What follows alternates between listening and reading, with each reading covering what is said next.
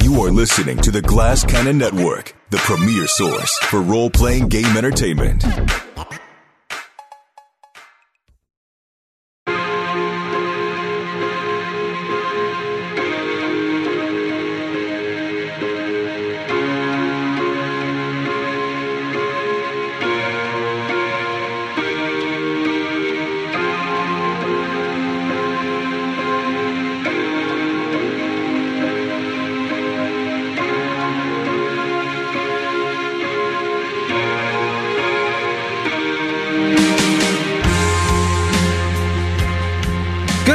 Folks. It's Friday night, and it's time for chaos. Contrary to popular belief, I did not die after last week's session, but I felt like I did. Uh, and as long as I don't laugh at anything tonight, I won't cough. But I do find that if I laugh, I I still cough. So please, don't be don't be humorous tonight, my friends. Done and done. Yeah, not a problem. I feel like a laugh's coming on right now. Uh, no, I, uh, that was, that was really rough last week. And I was telling everybody right before we started that like right after that session, I stayed up all night coughing and it spiraled into like an awful sickness that lasted six days, six days. I had to like cancel recordings. It was a big old mess, but, uh, I'm back and I couldn't be more excited, uh, to jump in tonight because it's just, you guys got through a ton of stuff last week. We got through, I had 20 pages of notes and you got through pretty much all of it. Um, so I'm really excited to jump back in. Before we do, uh, during the little get to know each other phase, what's everybody watching on TV these days? Do you still watch the old, the old small screen? Uh, my wife and I just finished the, the first half of, uh, the last season of Ozark. Do you guys watch Ozark? I watched the first couple. Couldn't get into was- it? I, I liked the first, and then I like just kind of I lost interest in it at some point. Give it a chance. Go back. It's fantastic. It's really, really good. If you like Jason Bateman, I mean, you can't go wrong. Laura Linney, the cast, all they got all these little actors. They're fantastic. Uh, I can't recommend it highly enough. And they're coming out with the the end uh, in like. Uh, well, actually, by the time this airs, it'll already be out. But I'm excited about it. What, what are you watching these days, Noura? Do you have time for uh, television? Do you do you lower yourself to our standards to watch TV? Hey, listen, if I get a free moment, I'm definitely watching TV. I just don't have that much time, but uh, I and I'm a couple of episodes behind. But Moon Knight is chef's Moon. Knight. Yeah, that's Yeah. what I'm uh, enjoying these days. I haven't seen it, but I was a big Moon Knight comic book guy. I've got all, I still got all my old Moon Knights, and then I Oh, yeah? got back into it like 10 years ago when they uh, made new ones. Um, is the, the show's good? I imagine it's Oscar Isaac. He, he's like got the Midas yeah, touch. It's, it's really good. Uh, and you know, as as an Arab, I like seeing other Arab directors, performers, protagonists. So it's it's been nice. Yeah. That's cool. Uh, Kate, I know you have a impeccable taste when it comes to television and, and film, cinema, as you would Yep. call it. Um, what, uh, what are you watching these days on the, very on the very tube? highbrow. Well, Michael and I on Saturdays we have a tradition of we order sushi and we watch TV. Um, so we just finished Mandalorian and um, The Dropout, and just the last couple days I've been binging the entire season of Summer House. Um, so What's that? it's this really, really highbrow show on Bravo, uh, Bravo TV. A bunch of like hot people get together and go to the Hamptons every weekend Okay. and party together and like make out with each other and fight. And it's great. Bravo. It's based on a true story. yes. Reality. reality. It's re- it's it, it's reality TV. The realest reality. Uh, I might want to watch that. Is it really good? Is it like? Uh, have you seen the Ultimatum on Netflix? This one. This is this is one of the more ridiculous ones. So there's Uh, different flavor of highbrow reality. And Right. the ultimatum is probably the lowest. it's the lowest of the low. Do you, have you guys seen this? Have you heard about Is this? it lower than the one where people got dressed up in like prosthetic makeup, like lizards and, And dolphins and parrots stuff? had to date each other? It's lower. It's What? lower than that. That one at least had a hook. This Okay, one good is there's couples that are like they're one of one of the people in the couple is giving the other one an ultimatum, like either we get married or we break up. Oh, you Oh, know, I heard about relationships always one. go well when that That's happens. always a good basis. and so I like let's smutty train wrecks. oh, the- oh, you wait. Wait, wait till you see what happens next. so they put seven of these couples in a retreat together and they break up from their significant other and date everyone else in the village to see if they're really meant to be with the one that gave them the ultimatum. It's like Love What Island to like a level that you didn't know you could reach. Amazing. Wow. we're we're so close with like reality television as psychological torture to just like to just it, will be most dangerous game in like Right. two years. Oh yeah, we're so close to like Total Recall, RoboCop, like all those moments that are like sat satirical future show commercials. It's like we're there. It's Yeah. Oh, yeah. The Yeah. Running Yep. Man. It is, Yep. There's going to be live death. You're going to be rooting for death in climbing about for dollars, three to five happening. years. Yeah. Uh, what are you watching these days, Ross? Mostly snuff films. Yeah, you know me. This this closet behind me is full of uh, full of Super Eight spindles of like horrid Pictures of things that should not be viewed by man. Uh, no, no, no. It's a lot of cigarette burns ass stuff back there. No, I. Uh, the only television show that's, that I've that I've like got obsessed with lately is this one on Apple TV called Severance. Um, I Yeah. love it. I just it's it's great. Um, I heard it's great. phenomenal. It's, it's really it's a really cool, unique um, sci-fi story with um with with some hot themes about our our contemporary world. And um, yeah, that that is the one that that I'm the watching deliberately. But like there is a show that I kind of like pops on kind of ambiently that I find myself watching if if the television is just kind of on when the television is tuned to a Korean channel that's on our on our television, I've more than more than very often come across a show called My Little Old Boy. It sounds like the proper translation. No, I haven't I have I, I've never I've never seen it subtitled or anything, but I've gleaned that what it is, it's a panel of moms and grandmothers who watch their sons and grandsons go through their daily life and just kind of like observe them and like give commentary. Whoa. Wow. My little old boy. So it's reality television, is what you're saying? Exactly, it's precisely that. Yeah. Wow. And wait, now how do you, you just have a, your uh, cable package just comes with the Korean channel? It just comes with yeah, yeah. It's one of one of many channels. That's phenomenal. Uh, my little old boy. Uh, it sounds like an anime. Uh, yes, I just love Yeah. that name. what about you, Rob? What are you watching these days? You a big TV guy? Uh, I'm not as much as I should be. Uh, usually because I just get um, like really uh, envious. Like if I'm watching good television, I was like, I just want to kind of be on that. show. Yeah. Um, but we, and I'm also not good at watching multiple things at once. So we either drill down on one or we're not watching anything. But we started watching. There's an American version of it now called Ghosts, but the, there's a BBC version called Ghosts. Um, so we started watching that because it wouldn't be me unless I could say, well, the British one's better. um, so I want to make sure that that's true. And we've been like blowing through it. I mean, the BBC shows are amazing because every season is like six episodes or seven episodes. So you can be like, I did three seasons in a week. Fuck you. Wait, Um, is this that? This not that CBS show where the woman like lives in a house with Yeah, ghosts? it's, so It it's is? that. It's the, that it's looks the original, terrible. I know, but it's the original format of it. Um, and the pilot is a pilot, so you know you kind of get through it. Mm-hmm. But then it like it takes off. It's amazing. Like all Really? the they're juggling. I mean, honestly, for for for us as as role players or whatever we're doing, um, like ensemble work, right?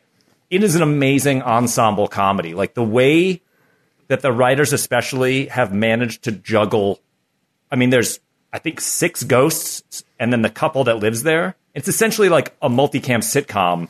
It's it's just one location, um, but every character in every episode has their own mini arc. Like they're able to somehow juggle every single person having like it's not just a story, B story, C story. It Goes up It's to like- F story and G yeah, story. D, E, F, G. Like it, they hit on everybody throughout every episode. It's awesome. Wow. See now, if you had never told me that, just it look, it's marketed so poorly because they make it look like this Wednesday. Yeah. And the guy comes in with like the Steve Martin arrow on his head. Yeah, that he got yeah. killed by an arrow, and I'm like, Yep. what is this nonsense? Yeah. Uh, okay. Well, maybe I got to check that out. Uh, So There's a couple the- good actors on there. The I'm like, CBS one might be awesome too, uh, but the the the BBC one, it's been it's been uh, really wonderful. And if you watch the credits, it says created by like six people, and I think they're all the ghosts. Like I, I don't know if they were a comedy group. get or out of here. Oh, that's cool. I recognize one of the guys, Simon Farnaby, was has done a lot of like British alt comedy and stuff. But it, it's it's really fun. Well, there you have it. Your TV recommendations. Um, if, if those of you are just tuning in to get your TV recs, you can you can take off. Uh, we're going to play Later. some Call of Cthulhu now uh, for the real fans. Um, I think we lost a lot to Summer House, though. They've all I mean- they've all run to tune into that. Uh, I I don't want to do a long recap of last week, but we got through a lot, and uh, you know I'm, I'm sure you guys could took copious notes. Um, but there was just a lot of things that went on, so I'm just going to kind of briefly touch base on what happened, and then pick up uh, at this climax that we ended on. So you've all come to Peru, Lima, uh, specifically Peru, to meet up with a gentleman named Augustus Larkin. Uh, there had been a ton of international press about uh, an expedition uh, that he was looking for people to join to discover a lost civilization, these pyramids somewhere uh, in Peru. And for whatever reason, each of you uh, was attracted by this prospect.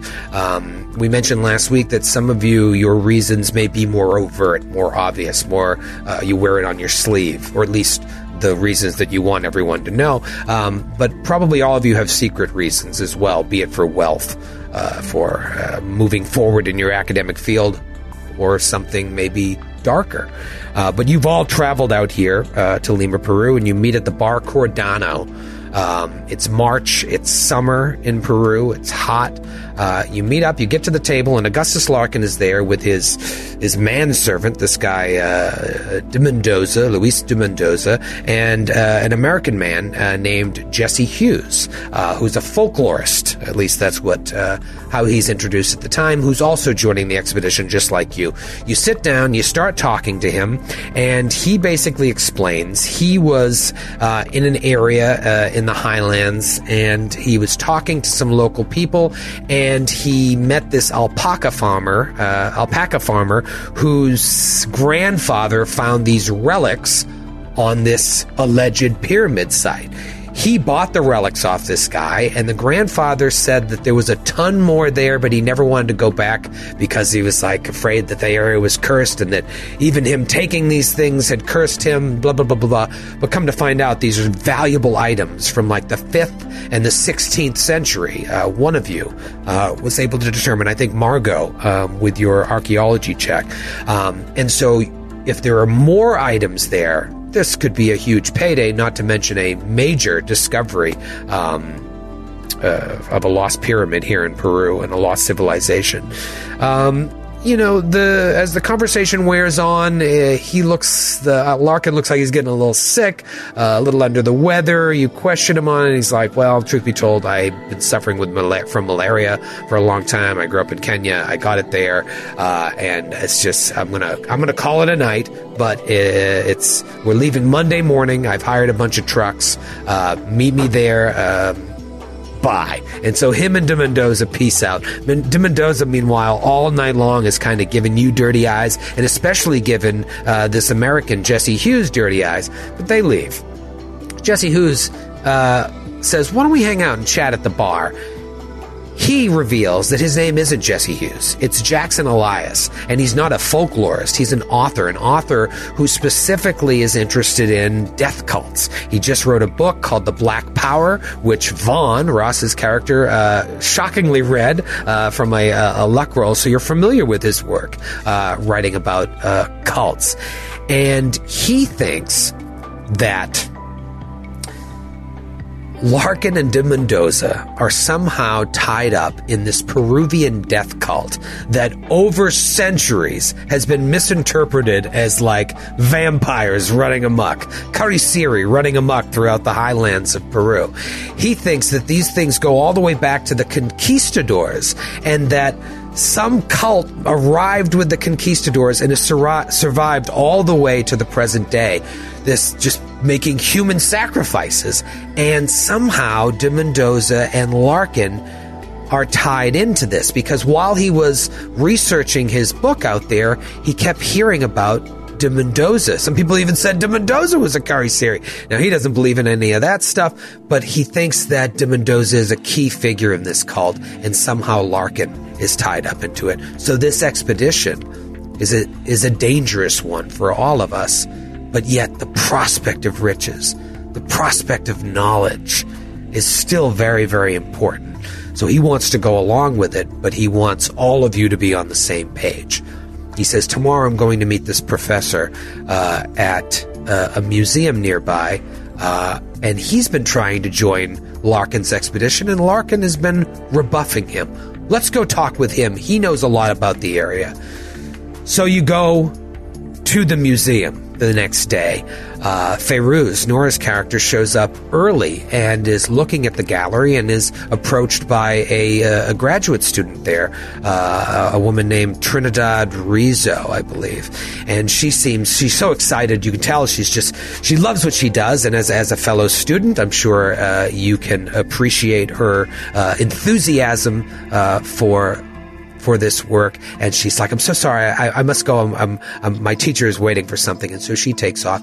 You guys meet with Professor Sanchez and Sanchez tells you what, uh, what Jackson Elias tells you that basically he heard about this expedition. He wanted to be involved because this is his jam, like lost civilizations in Peru. He's heard about this pyramid. In fact, they even found a document dating back to the conquistadors that somehow is going to offer information that would be invaluable to this expedition, and he and his graduate assistant, Trinidad Rizzo, are just about finished translating it. She just went down to the storeroom to get one more thing. Where is old Trinidad? He says. So you guys offer to go uh, introduce yourselves to her and just uh, tell her that you're there and you want to check this out. You go down into this dark storeroom. You notice that the door's open uh, Vaughn and Feyruz walk all the way down to the end of the first aisle. You see boxes of uh, artifacts have been overturned, and lying in a pile underneath these boxes is the body of Trinidad Rizzo, who looks completely emaciated, almost mummified, completely desiccated and dry, with a huge circular disc hole ripped off her chest. Little bit of business here. Start of a new session. Let's do a luck roll to see if anyone recovers luck. And uh, what we at least determined before this session, whether you used luck or not, you still got a chance to recover luck. So, you know, use that luck economy. So, a way a luck, luck roll works is you roll, and if you roll higher than your luck score, you recover 1d10 points. If you roll uh, at or below your luck score, you don't recover luck this session. And we're rolling this regardless of whether or not we spent luck in the last episode. This is what uh, what we've determined. Uh, that could be wrong, but for this session, we'll go with it. Um, because ultimately, you're going to need this luck, and so even if you get, you're up to 99, there might be sessions you're like, I'll spend 60 luck because you have to make that roll. So Okay. And it's a D10, you said? uh, a D10 if you s- if you uh, roll over your luck. Yeah. Did anybody uh, make it? Did everybody make it? Yes. Hell I re- yeah. I gained six luck points. Okay, Ross, you uh, Vaughn. Vaughn's not feeling lucky. No. Uh, but Kate and Rob, you both made it as well. What did you guys recover for Margot and Carter? I got 10. You got ten. Yeah. I got seven. You got seven. And Kate, you spent uh, I think twelve last Yeah. week, and Oh, so wow. nice. You got most of it back. See, pays to spend. Um. All right, so we got the luck back. I also, I think I did this after the session. I've put some pictures in the sidebar here. Uh, uh, I've revealed to you what Augustus Larkin looks like, what Luis de Mendoza and Jesse Hughes, who's now, you know, Jackson Elias, uh, Professor Nemesio Sanchez, uh, Trinidad Rizzo before the desiccation and hole in her chest, uh, and as well as some other things there. So, uh, you know, feel free to make notes there if you're like, oh, you know what, I want to just keep this in mind. Uh, I want to really uh, use Roll20, Roll 20's functionality as much as possible. Uh, anyways, so the way we kind of figured it out is that Vaughn and Feyruz were the ones that got there first. This state that you see her in is going to provoke a sanity roll. And what I've decided is if both of you fail that sanity roll, then Carter and Margot will roll it as well. But if at least one of you passes, you have the choice to be like, stay back, don't look at this thing. But if both of you fail, I'm going to say you don't have the ability to warn them. Uh, so right now, just Vaughn and uh, Feyruz roll a sanity check, and you want to get at or under your sanity. And if you don't, well, then a couple things are going to happen. Oh boy. I rolled a 56 under 60. oh Just made it. Huge. I rolled a 54 over 35. Oh, 54 over 35. All right, it's early in the night. That's a, that would be a lot of luck uh, to to try and uh, take. You want to just not worry about it? Let's take it. Just Take take it. heat. Okay, so here is what is going to happen. You sometimes, even if you succeed on a sanity roll, you take sanity loss. In this case, you don't. So Feyruz, you're okay. Over Ross, you take 1d6 sanity. I'm going to have you roll it. If you Okay. roll a 5 or higher, we have to talk, young man. Uh oh. All right. Let's see. Uh, I rolled a four. Okay, you're fine. You are fine. So, you take four points of sanity loss, though. Obviously, not fine. Had you taken five or more, if you take five or more in one hit, you then have to roll an intelligence check to see if you understand the full brunt of what you're seeing. Yes. And if you uh, failed, or uh, actually, if, if you fail that check, you're fine. You don't understand it. If you succeed on that check, you understand the full brunt of this horror, and you have a, uh, a bout of madness. Uh, in this case, you do lose some sanity, but because Feyruz was able to succeed, Feyruz, you can tell them, like, stay back. What do you guys do?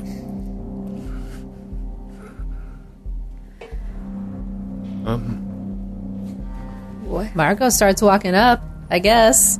Yeah, what's everything all right in there, guys? And I Do you need any help? Uh, yes, yes, yes, yes, yes, we do. Yes, yes, Oh. we need help.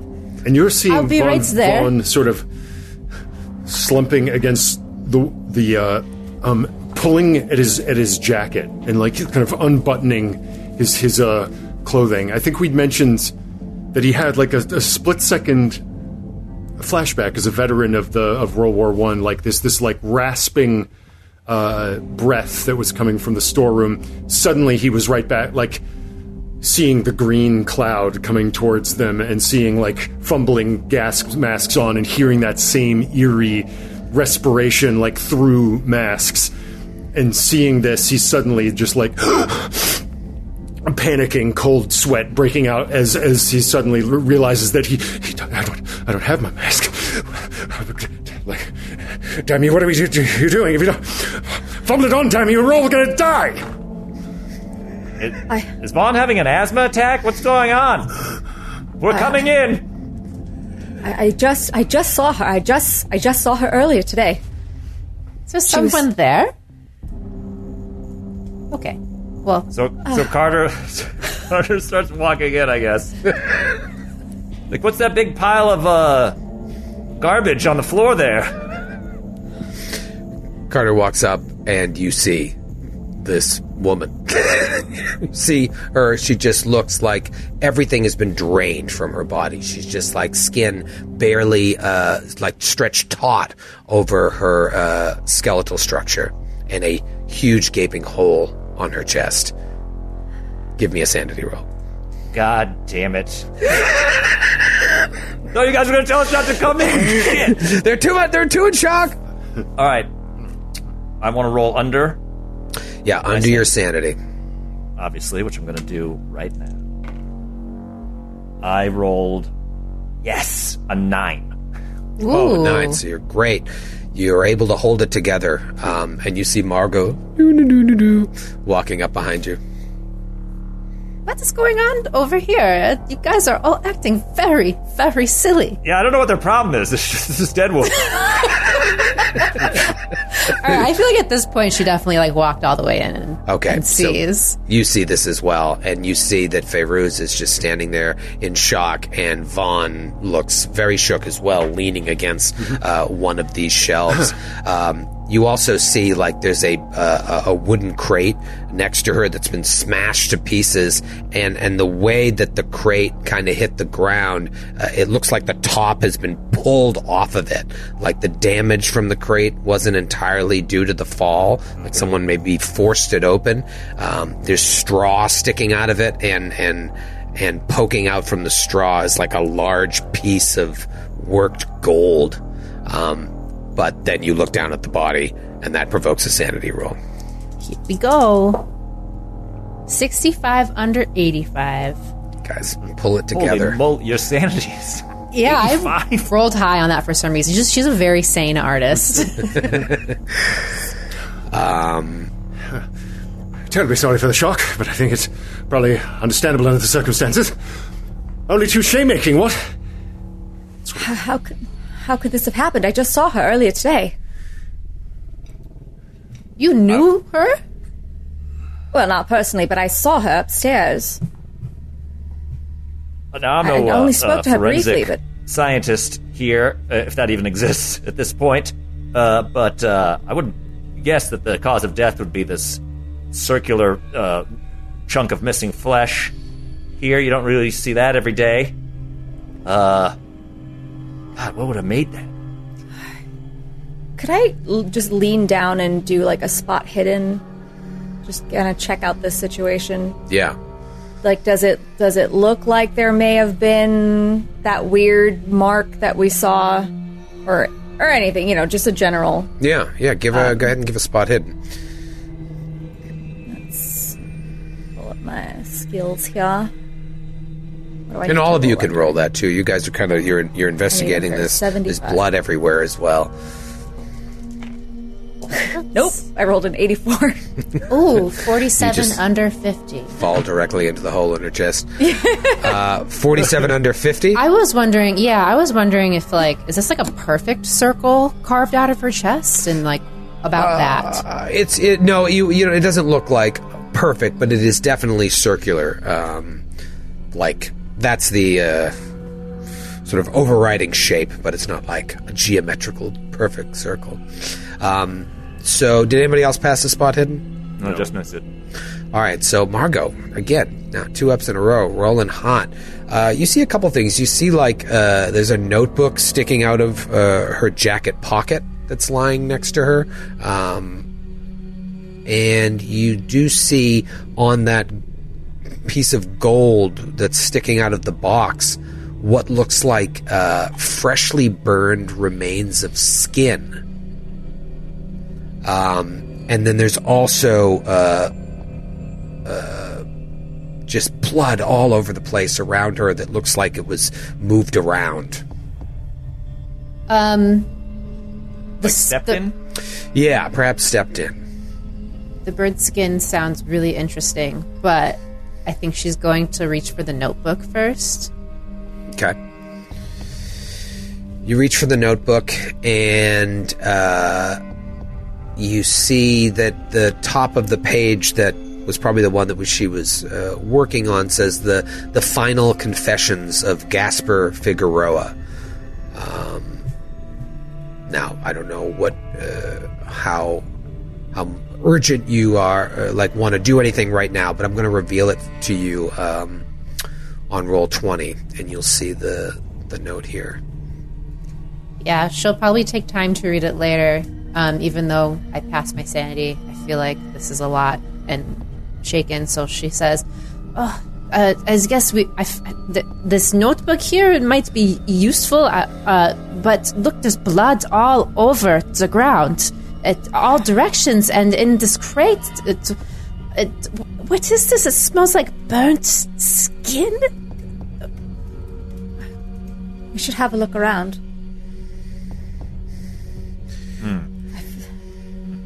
There's no way that this. This is not natural. she, she clearly died of natural causes. Clearly, Yes, I, I suppose the young lady wasn't a thousand years old when you saw her this morning. Um, and uh, Vaughn is just looking at. She looks. She just looks totally desanguinated and like sucked dry. What about Tell you what that looks like, friends. Vampire death. That guy was talking about vampires.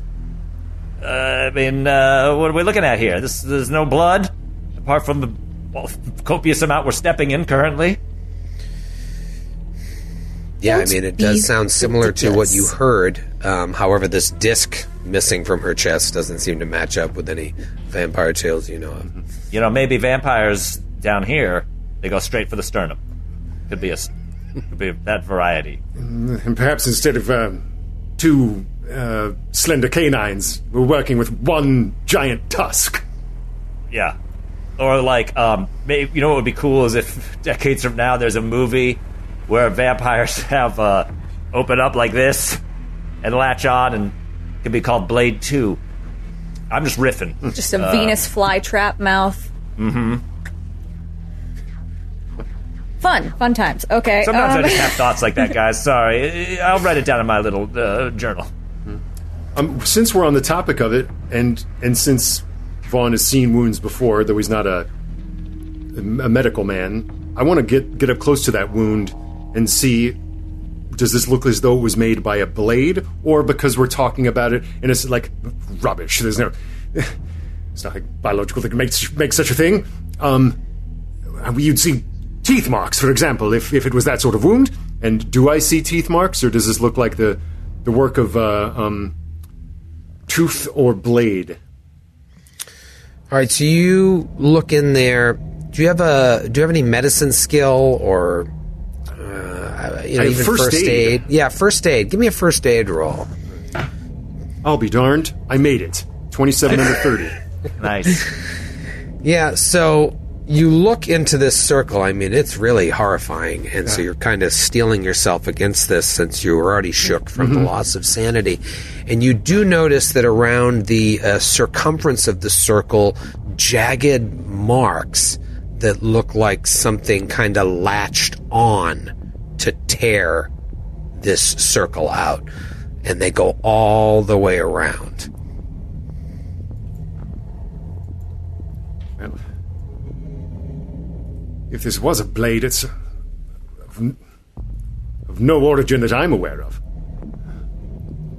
Huh. Why would anybody want to do this? I,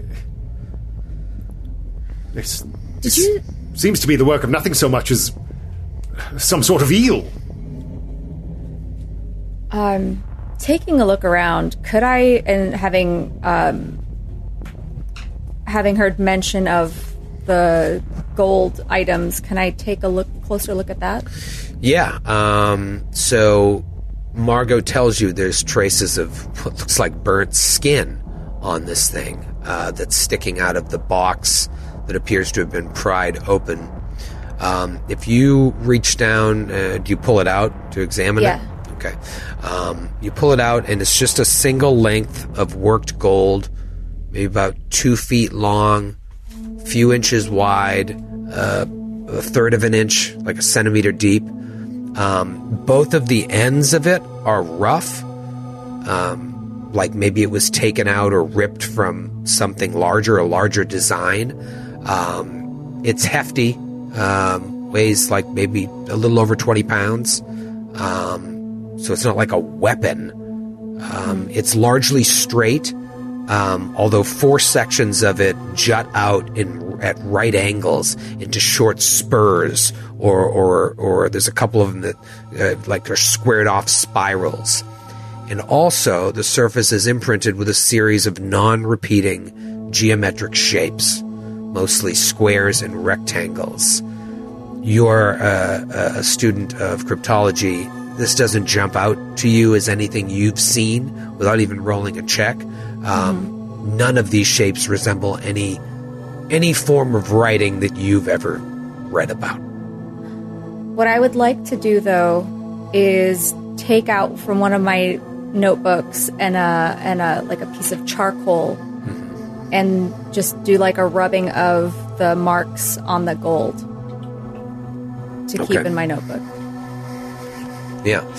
So, th- so these don't. Does look, it look at least similar to the ones that we saw in the cup and the Similar, very similar, yes. Okay.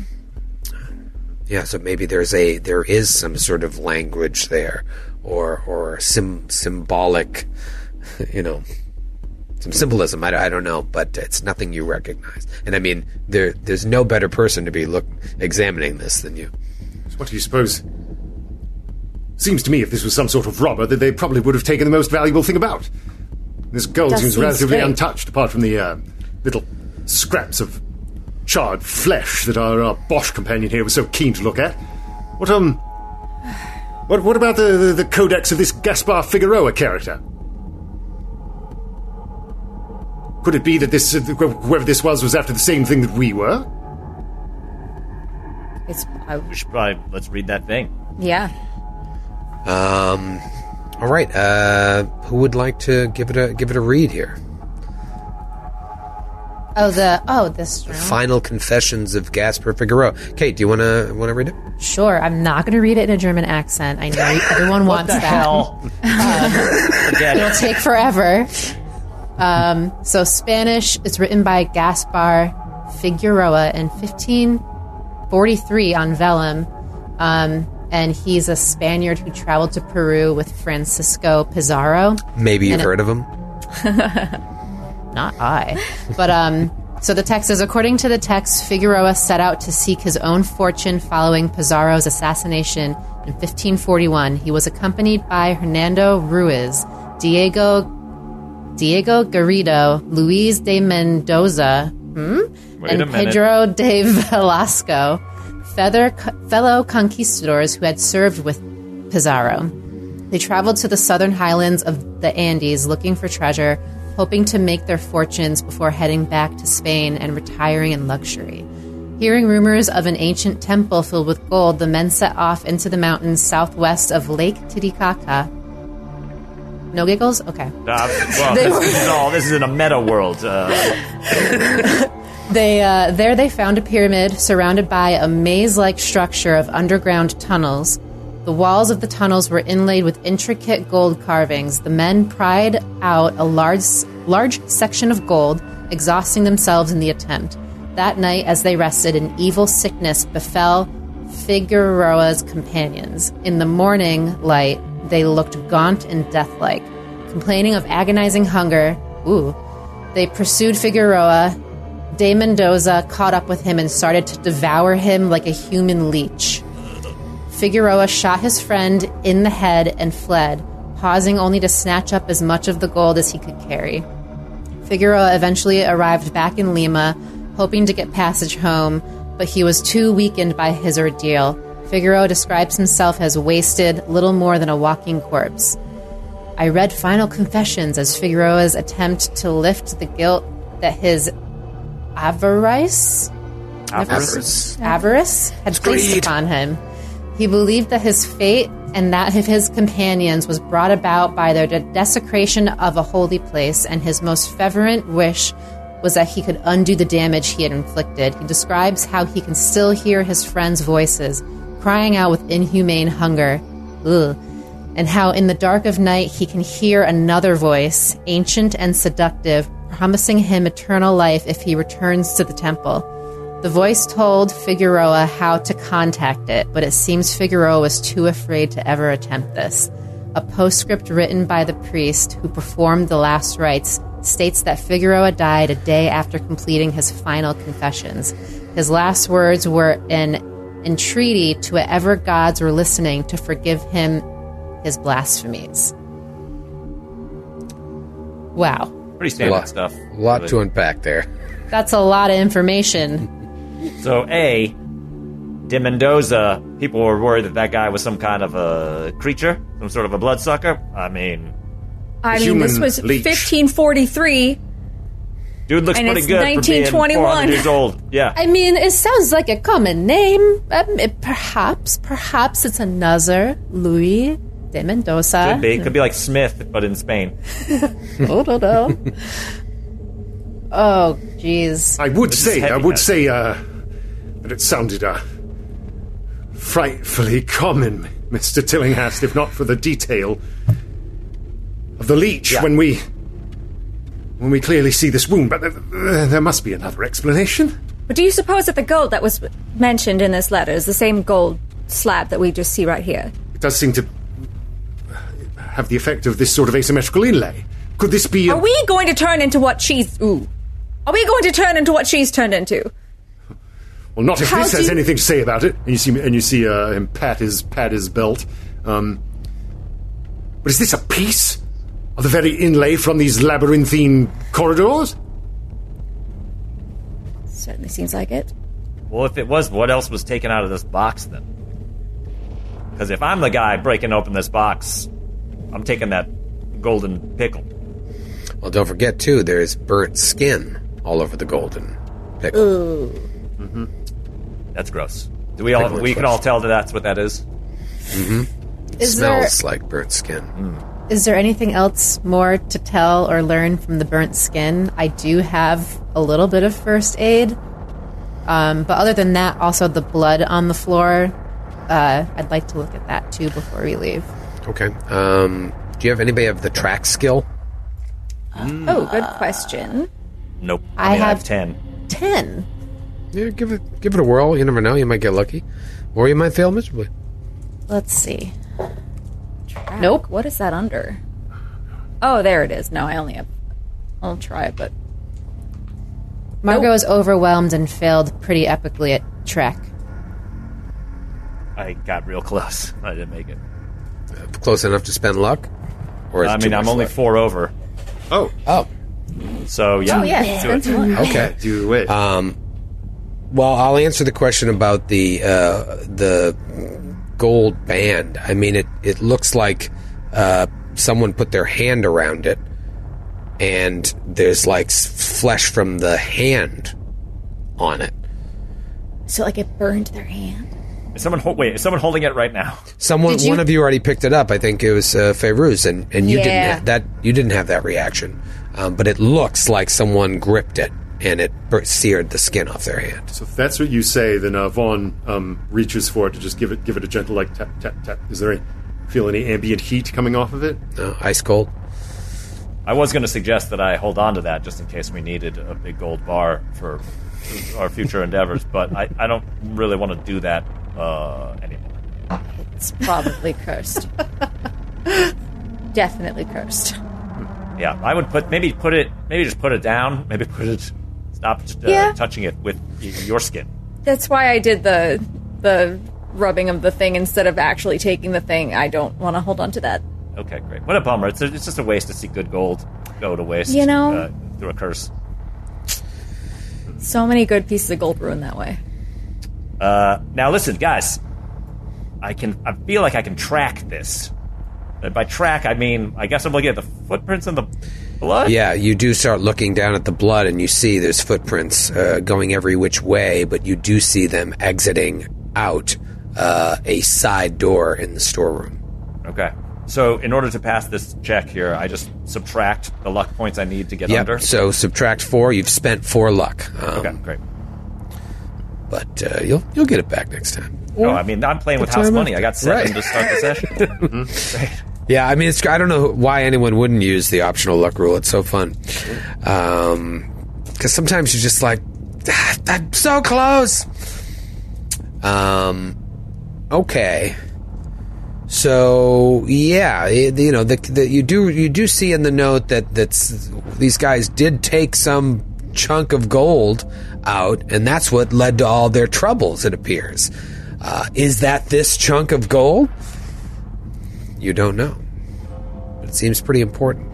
And I'd love to. Uh, I tell you, I'd, I'd, I'd love to ask um, Professor Sanchez about it post haste. Oh, would you would you have to tell him about the girl though? Yeah, Uh. we should probably. I'll break it to him. You guys want me to do it? I think I can do it with. A, I got a kid touch, gentle, gentle hands, so to speak. That didn't sound right. You know what I mean? Kid, kid Are gloves. Hands going to be yeah, playing that's the part with this, it. Yeah, yeah, yeah, that's the ticket. Yeah, I kid touch gloves. kids. What? I'm great with touching kids. Let's go. Uh, let's go talk to. But, but, but are we going to? Tr- are we going to? Can we still follow the, the blood trail tracking if we? That's another. Yeah, thing. let's let's do that first. Dealer's choice: Blood Trail or Professor Sanchez. I mean, I- he I might be wondering what's going on. Blood trail, blood, Blood trail. trail. Blood trail. I don't know why you guys are chanting. Blood trail, How often you blood get to trail. chant that? Our eyes roll back. We Carter's begin to looking cry around. tears of blood. Get away from the gold! Show me blood trail. Uh, all right, ding, so you ding. guys are going to follow the trail of blood. It leads out a side door. Could Um, go wrong. Oh, well, if that's the case, before we left, Margot takes a picture of the girl in the circled chest. She's got a camera, and she Ooh, would like that's to take useful. a picture of that. oh, nice. really? Future Mm-hmm. I'm sitting here with a sketchbook. art project. Future art inspiration, and also just like, what the hell? I'm never gonna. I'm not gonna believe that I remembered this. if you come all the way to Peru and you don't see a dead body, have you really seen Peru? Yep. It's in the brochures. It's true. They're on the cover of all brochures. Visit beautiful Peru. It was in the for in-flight gaping magazine. Torso wounds. Home of that's their uh, their local baseball mascot. gaping Postcard. torso wounds. Give it up for the Lima torso wounds. They're an expansion. so you guys you guys follow the blood trail instead of going out the way you came. And it's still dark down there. It's very uh, circuitous. But you find yourself uh, eventually at another staircase leading back up to the floor where the professor's office uh, is. Do you continue in that direction? Yes, and I would like to say that Vaughn at this point will pull and ready the uh, 32 caliber pistol that he has in his belt. Oh Oh. well la di da Carter sees that and then is just like, "You, yeah, you go. You, I think you should go first. the guy who just lost sanity I will follow suit and also draw my 22. okay so yeah, you should 30. then go. You go behind him. Wait, we got a marching order. um, just walking around the school with guns you'd Not think I- it was 2022 Hey, Not that I believe this Hey. leech man rubbish for a moment, but I mean, whatever made that wound, I'd rather it be on the business end of this. But I just want to remind you not to knock the wind out of your sails here, Chief. But the uh, I think the the journal we read said that uh, De Mendoza was shot in the head by his buddy.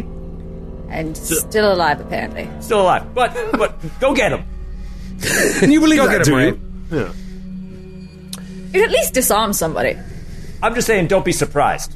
Don't get your hopes up. I guess is where I'm going. With Yes. it. I'm glad that you Right. have a gun. I'm just saying I'd rather have this than what whatever you're currently armed with. Uh, Perfumes and colognes. Yes. Well, you just be sure to hit your eau de rose at him while I give him a taste of the old uh, what for. Oh no, I, I trust. him. So uh, Vaughn and Feyruz pull out their uh, guns while Margot and Carter, uh, yet again, pull up the rear as you go up the stairs. As you start getting up uh, to the landing leading to the first floor, you all smell uh, smoke. It's a very faint smell, that sulfur smell, but you smell, you definitely smell smoke. You continue going, and uh, there is a hallway that just goes. You can tell that it's going away from the direction that you originally were, so away from the professor's office. Um, but it's the only way to go. So, uh, following the blood trail, you continue going down that way, and it's just this circuitous route that eventually you feel like you're going back in the direction of the professor's office. And as you turn one of the corners, you then see smoke coming out of uh, a doorway about 20 feet ahead of you down this long hallway. And you see someone like in the doorway, just very, you get like a sliver of their body, and there's like this weird movement, like a flapping. What do you do? Is the Vaughn, you, hallway should, we're, you should go check that out. yeah? Is the hallway we're looking down the one in which um, um, uh, uh, Nut Sancho's office is? You're all turned around. You feel like this is going to eventually lead you back in that direction, um, but the, you have not been down this hallway yet. Okay. Um, so there's this bizarre, strange movement in the in the doorway of this room where the, where the smoke is coming from. Yeah, you just see a sliver into the doorway from the angle where you're standing, where it's just this like weird flapping movement from what looks like a, a person. Um. I s- turn towards Vaughn mm-hmm. and I just do the signal. And I would like to stealth forward. Okay, give me uh, give me the old stealth roll. Yeah. Feyruz, you ninja.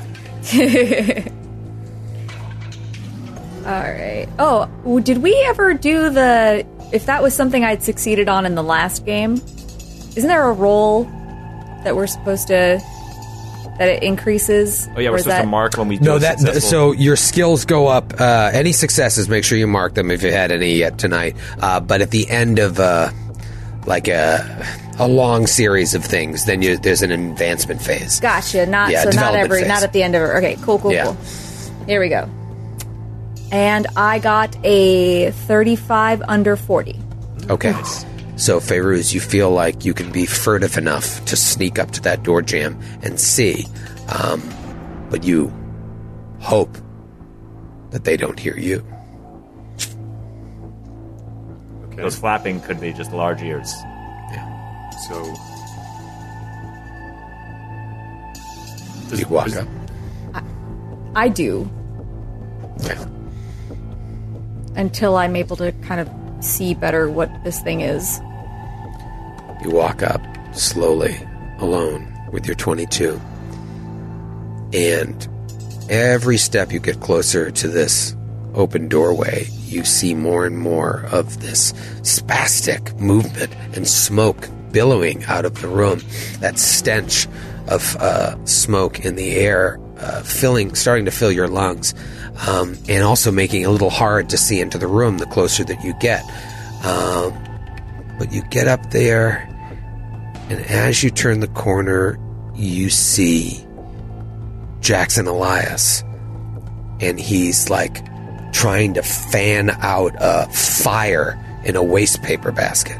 He's just like, he's shaking and, and, and like grabbing stuff to try and put on it, but it's just making it worse. Uh, and he doesn't see you. What? He's trying to put it out, I should say. It's Mr. Elias. Oh, Yes, uh, there's a, the, a, a fire was was started here. I, I, I ran down to, to see what was going on. We could smell smoke all the way coming from Professor Sanchez's office. I, I, I came out here and I saw this this waste paper bin was on fire. I'm trying to put it out, but I, I can't find any water, and I'm, I feel like I'm just making it worse. So you didn't start this. No. Uh, could you could you help me? Do you have any any water or anything we could use? I don't have any water on me, but looking around, is there something like I could use to smother? Yeah, this thing? absolutely. You just you you you were able to help him, and within a, a minute or two, subdue it. Um, he was just more like fumbling around, uh, like, uh, and you you were able to help him put it out. Uh, but now the, there's smoke everywhere, and it stinks, and you can barely see uh, five feet in front of you. And he's like, "Thank you, thank you. I I I, I, I panicked. I, I probably just made it worse. Uh, thankfully, you came. I would have burned down the whole." School it was the strangest thing. We were just sitting there talking, and then uh, we we smelled something, and I I came down here to, to check it out. Just, Um, just so I'm clear, was was um was Jackson Elias in the uh, in the professor's office when we left to go get uh, Trinidad, Trinidad, Rizzo. Trinidad yeah, Rizzo? Uh, he was. Yeah, he said, "I'll I'll I'll stay with the professor. You guys go down." is the smell that we're smelling right now burning paper? It smells like burning paper. Yeah. Just like Where if there's not a professor go? window open, I might uh, open one to air it out. And um, Yeah. uh, if the fire is out, like just take a look around this room. Like what what is what what sort of room, place is it? Is it another office? Is it a classroom? Is it a Um, it's kind of like a supply closet um, where there shouldn't be a waste paper basket. So if you feel like someone pulled this in here yeah? And started this fire, and I'd like to rifle through what's in it to see what was someone was attempting to destroy. you look and uh, a lot of it is already burned away. Um, What's can it- do left I- is just nondescript papers. okay. Not even a spot hidden could find a, a fun scrap. Yeah, no, give me a give me a spot hidden. Let's try. Um, ooh, extreme success. I rolled a three on a Hey. All right, with, an ex- with an extreme success, you can see that most of the remaining paper in there is completely blank. A distraction. Hmm. Is there still blood on the f- like we followed blood here? Is there any in the room? Did the blood trail go into this room? When Carter uh, is able to come up, rolling over your successful check from before, as you're still tracking it, you do see this. It's faint. It's something that Jackson uh, wouldn't have known was there, so wasn't looking for, but you see it. Um, and you see that it continues on back in the direction of the professor's office. Perhaps someone did this to get you out of his room. And I, I begin to run towards uh, um, Professor uh, uh, Sanchez's office. Vroom, vroom, vroom. Cameras now on Vaughn just running down the hallway. And you burst into the office. And as you do, you're looking for Professor Sanchez and you see him.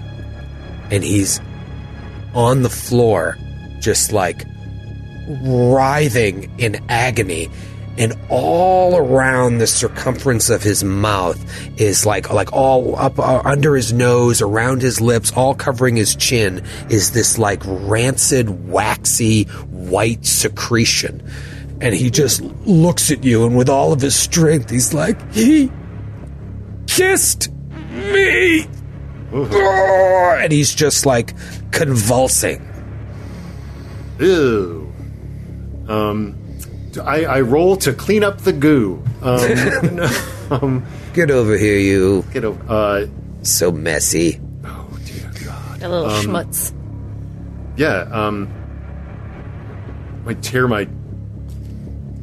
I, I, I want to get this goop off of him. Okay, It seems rip to be. a piece of your clothing or grab something to kind of just wipe this off of his mouth.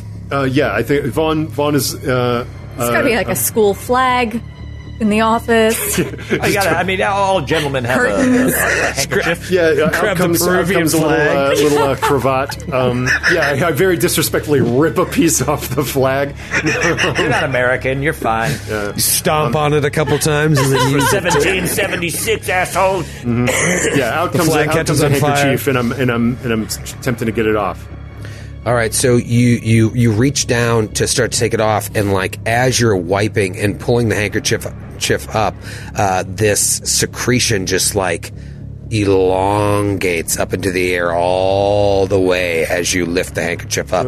So you're trying to wipe, and you just feel like you're making it worse. It's like smearing it uh, all over him, and he's just like, uh, "What's wrong with me? What what did he do?"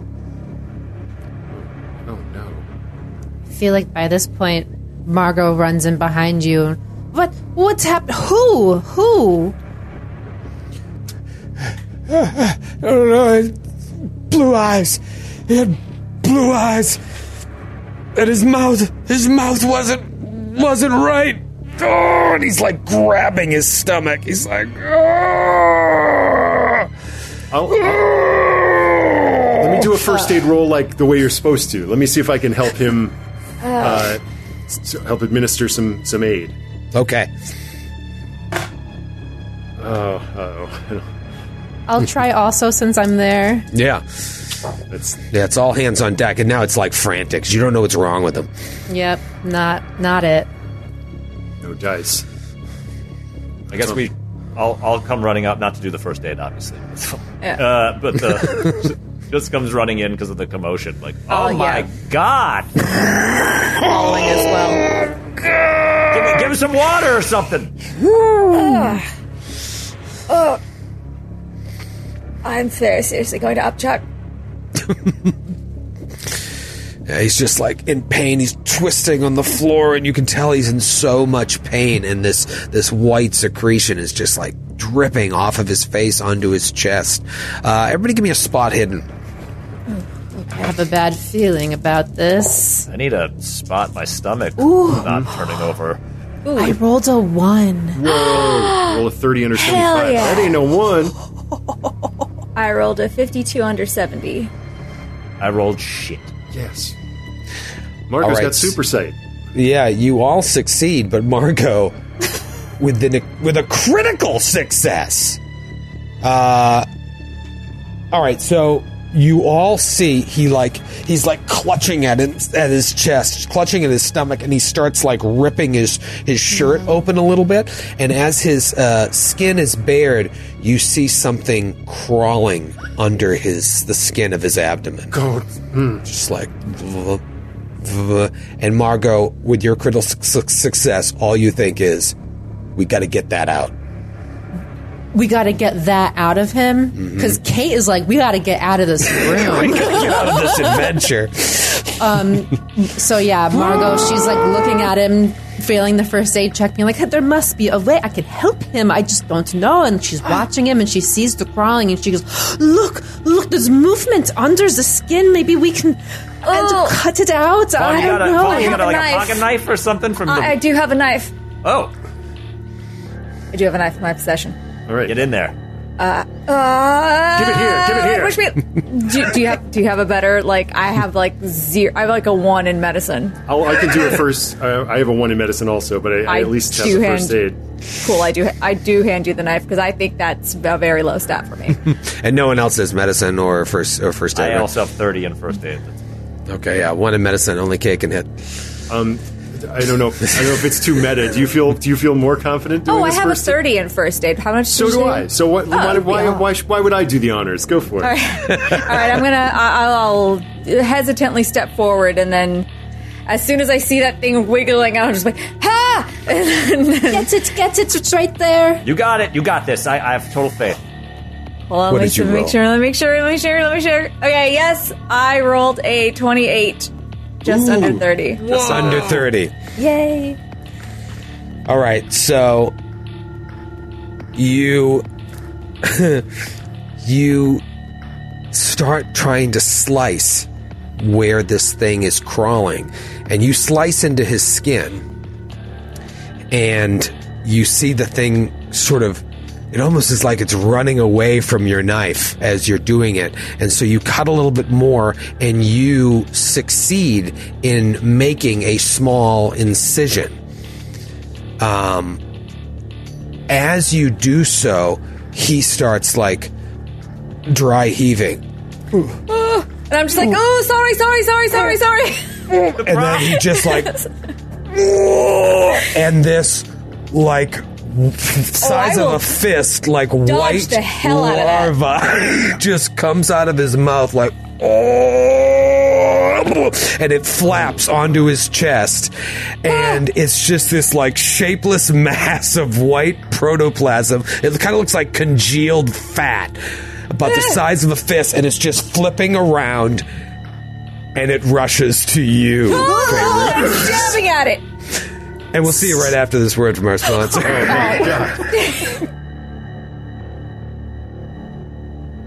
oh, baby, first combat of the adventure. This is going to be wild. But you know what? Let's start with a sanity check because that was gross. It's kind of funny that we're going to fight a slug as our first combat, like a little Just- larva. That's uh, you know, it's it's kind of poetic when you think where this is going to go. When you imagine where this is going to go, what you'll be fighting at the end.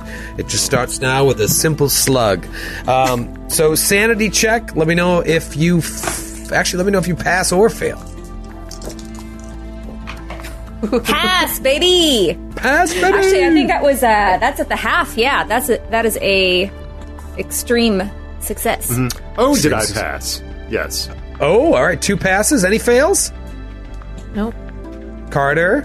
All right, I great. Got, I got a 28 under 50. All right, you don't take anything uh, on a pass here because some of sometimes it's like pass. Oh, good, you only take ten sanity. Uh, in this case, you don't take any. Uh, however, Opalescent throat slug. Who cares? Been there, done that. Conk shoe. we just saw a dead woman with a hole in her chest. Uh, all right, now we are getting into combat. This is where things get a little a little crunchy. Obviously, this is the system's a little new for people, and new for me too. I've only uh, logged a, a handful of hours at this point, twenty hours maybe running these. Um, who had a drawn gun? Both of you. Okay, so you get a plus fifty to you know your initiative because basically the way initiative works in this game, it's all based on your dex score. So your typical dex order, Margot has a dex of 80, Feyruz has a dex of 55, Carter has a 40 and Vaughn has a 40. But Vaughn, you'll be bumped up to a 90 for this. And Feyruz, you'll be bumped up to a 105. Um, because if you have a drawn gun, uh, you get to uh, act quicker.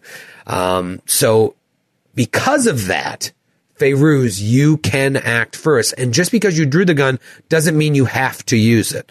Your options are, you know, you could shoot the gun, um, but this thing is crawling on this guy's chest. You could try and stab it because you you have uh, established that you have a knife. Uh, you can try to do other things, or you can just flee.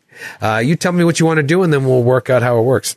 I think what I want to do, because I have both weapons drawn, I don't have the stat for the dagger on hand, but I would, because I don't want to shoot the guy by accident. Right. I want to try to stab at this thing. Okay, and uh, you know another thing is where this thing is so small, uh, it has a build of uh, I can tell you right now of negative two, whereas you have a build of one. I think Kate is the only one that has a build of zero. Where it has a build of negative two, if you were to shoot, you actually take a penalty die uh, because Oh. it's so small. Uh, so with the penalty die, you roll two tens and take the worst uh, number uh, on a Okay. D100 roll. Uh, so yeah, maybe uh, a stab I- is better.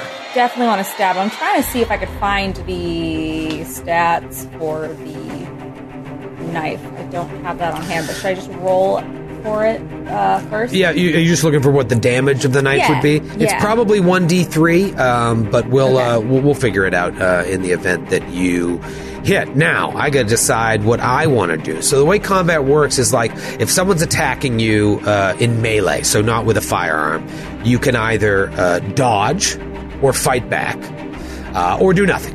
Uh, and if you dodge, uh, tie goes and, you tie, basically, you don't take damage. So dodge is kind of the safe way to go. Uh, if you try to fight back and you tie, the aggressor scores. Um, otherwise, you have to have a higher success than the person that attacked. Um, I could have explained that better, but now I'm the defender, so I have to decide what I want to do. Normally, monsters fight back. In this case, this wiggly little thing is going to try and dodge out of the way. So I'll be rolling a dodge against Okay. your fighting uh, melee it or fighting brawl? knife, whatever you have. Uh, would I use brawl for that? Uh, you would. Okay. Uh, let me get my dodge John up. All right, and whoever has the higher success wins. On a tie, I actually avoid. Uh, if we both roll the same success, I avoid your dagger.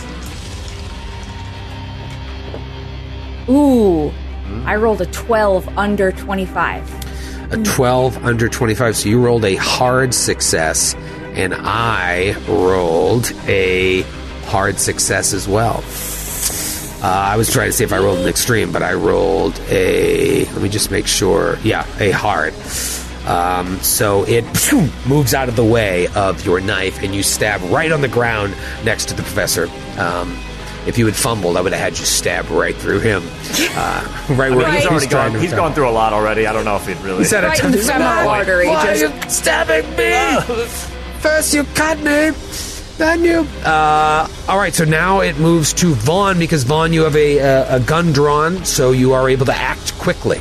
Okay, so um, its dodge took it off of the body of our of our uh, poor unfortunate friend um, Sanchez. It's more of like a Bugs Bunny cartoon, like it just like reshaped around the blade. You know what I mean? So it's still in the same spot, but it just like whoop, moved Oh. out of the way. It, it's just this gross little thing that's moving very, very quickly, uh, and so it gets out of the way as this is all happening in real time. Uh, Feyruz goes to stab down and it wriggles out of the way, and it's making its way towards Feyruz. But just want to confirm that it's off of the body and on the floor now. Uh, no, it's like down now near his leg. Okay, okay. So Yeah. I will not shoot it. It's only his leg. take it. Take true. off his leg. What the hell? Um, so instead, I think I'll try to uh, just like whip the pistol around and whack it off of him. Okay. Pistol whip it away. All right, um, great. So this, what your what your goal here? This sounds to me like a maneuver. Yeah. um, and because you have a specific goal in mind, your goal is to use your pistol to try and knock this thing off of the guy. Right. Um, so you're going to roll uh, your brawl, and Okay. then I let me just see here. If I try to dodge, you are going to get a bonus die because I've already dodged this round and I only have one attack. Uh, so I'm going to try and dodge. So you get a bonus die, which means you get to roll two tens and take the better result. And, and just so um, just so uh, that's the just the lower the second digit. So it would still be thirty, but it might be a thirty-five, not a thirty. No, the other way around. It Oh, might great. be if you roll a five and a, a, a 40 and a 60, then you take the 45 instead of the 65. Understood. Okay, here we go. All right. We're going to go with a 37, which is under my brawl skill of 45. Okay, um, just checking my situation here, and I rolled. What did you roll? Sorry, uh, I rolled a, a regular success. regular success, and uh, I rolled a uh, hard success. So this thing is just really, really tricky the way it's wriggling around. And now it's its turn, and so on its turn, it spends its whole round. I mean, this is so gross. I'm sorry to do this to you, Nora. It like in an instant leaps off of this guy's body and starts crawling its way up towards Feyruz's mouth. And so it's sitting like right on your neck, trying to make its way into your mouth. Uh, no, I don't like it. I don't And like it. it's, Stop it. it's so like acidic, it actually is starting to burn your skin, and you take one hit point of damage from it just sitting on your skin, and you can tell that it's trying to crawl inside of you. I am not. Ha- Can I just try to s- take that knife and pry it away from my mouth? In three shish- short uh, shish turns, you kebab can it off of me. Just one of these. Uh, I think we have some artwork from the book of uh, what uh, it looks like when this thing crawls onto your face, and it's uh, pretty, pretty gross. Uh, I'll see if I can throw it up on Roll20, but I know the people at home can see it. Um, Oh, let me do my hit point thing. Oh, here it is. Yeah. Okay. you guys are gonna. Sorry, that's what it looks like. Absolutely not. Oh god, get it off me. Ruse's face there. Just All right, so try to- this this is bad. Um, and Spear now that thing off of my face and into the trash fire, where I will roast it for later. it is now uh, Margot's turn. Um, okay.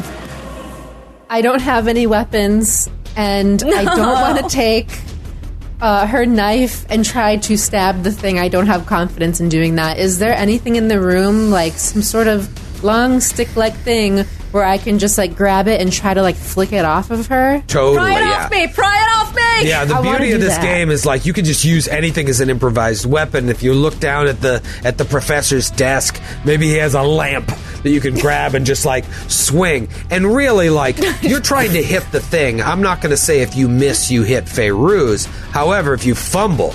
Well, then I might do Oh, that, you know, uh, or I might do something much worse. Uh, but you're just trying to hit this thing, and it's trying to get out of the way. But you will get a uh, a bonus die because it's already dodged this round. Um, I will gladly take this. a lamp to the face rather than have this thing crawl in my mouth. Break my face. I've seen the light. So Margot grabs the most ornate la- lamp on the desk, and so what am I? I'm. Ooh, a I'm Tiffany it's a lamp. brawl, Yeah, brawl. And you said a bonus dice. Yeah, so you roll the tens dice twice and take the better roll, If which I is hit. the lower. Okay. No, you just you you roll and you take the better. So if you roll a forty-five and a seventy-five, you take the forty-five. Oh, oh, oh, oh, oh, Yeah. oh, oh. Okay. Yeah. Sometimes if you crit, I might just give you a bonus die. If you I mean, I'll fumble, I just- might give you a penalty die. I rolled a two. Holy Yes. moly! I can't believe it. Beat that, Double you zero weird little and slug. a two.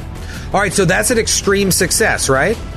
Yeah, yeah. I have a thirty in brawl, and that's definitely less than a fifth.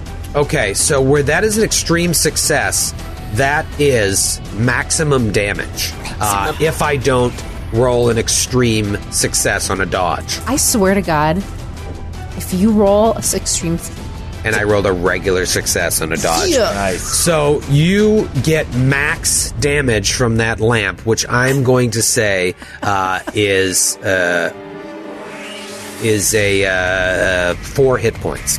Uh, so you do four max damage. Actually, but you have a damage bonus. do you said I had an extra die because he dodged in regard? Oh no, that no, was on rolling, the that right, was right. on the attack roll. But you have a damage bonus because this would. Uh, I don't think you do with your strength, but does your character sheet have a da- damage bonus? damage bonus. No, I have a zero. You have a zero. Okay. Had you had a damage bonus, that might have been enough. Uh, because when you roll uh, an extreme success on an attack like that, you do max damage with a blunt weapon like that, and you would also get max bonus damage, but you don't have any. However, you do do four points of damage, so this thing looks like there's just like blood squirting out of it, getting into Feyruz's mouth, and uh, this black bile is leaking down her shirt, and now it's Carter's turn. Carter, you see this thing's on the ropes. What do you do? All right, so so she hit she hit it with the lamp, but it's still on the face. Uh huh. Um, I would love to grab it and throw it into the wall. grab it and just huck it into yeah, the wall. just huck the shit out of it. Yeah. All right, so that is going to be a fighting maneuver. So you'll use your brawl. Uh, we know what your goal is when you're doing a maneuver. It's all about the goal. Um, but where this thing is so small, you'll take a penalty die. Um, because your build is one and its is negative two. Uh, so you'll take uh, a penalty die to try to pull this off because it's wriggling around and you're trying to grab it and toss it, uh, and then it will try and dodge. So go ahead and give me that roll. Okay, so the penalty die is what? It, like I'm adding another. roll t- roll twice and take the the lower result. so result. roll with disadvantage, essentially. right, but you don't Yeah. roll the uh, The, the lower tens. number. Like the single. Yeah. you know what I mean. I'm not saying it right, but Yeah. yeah. Yeah. Uh oh. I mean, I don't even know why I'm bothering to roll the other one. Yeah, that was a 96 Whoa. Okay, rolled. Oh no! what is your fighting skill? Uh, 70. Okay, so that's not a fumble.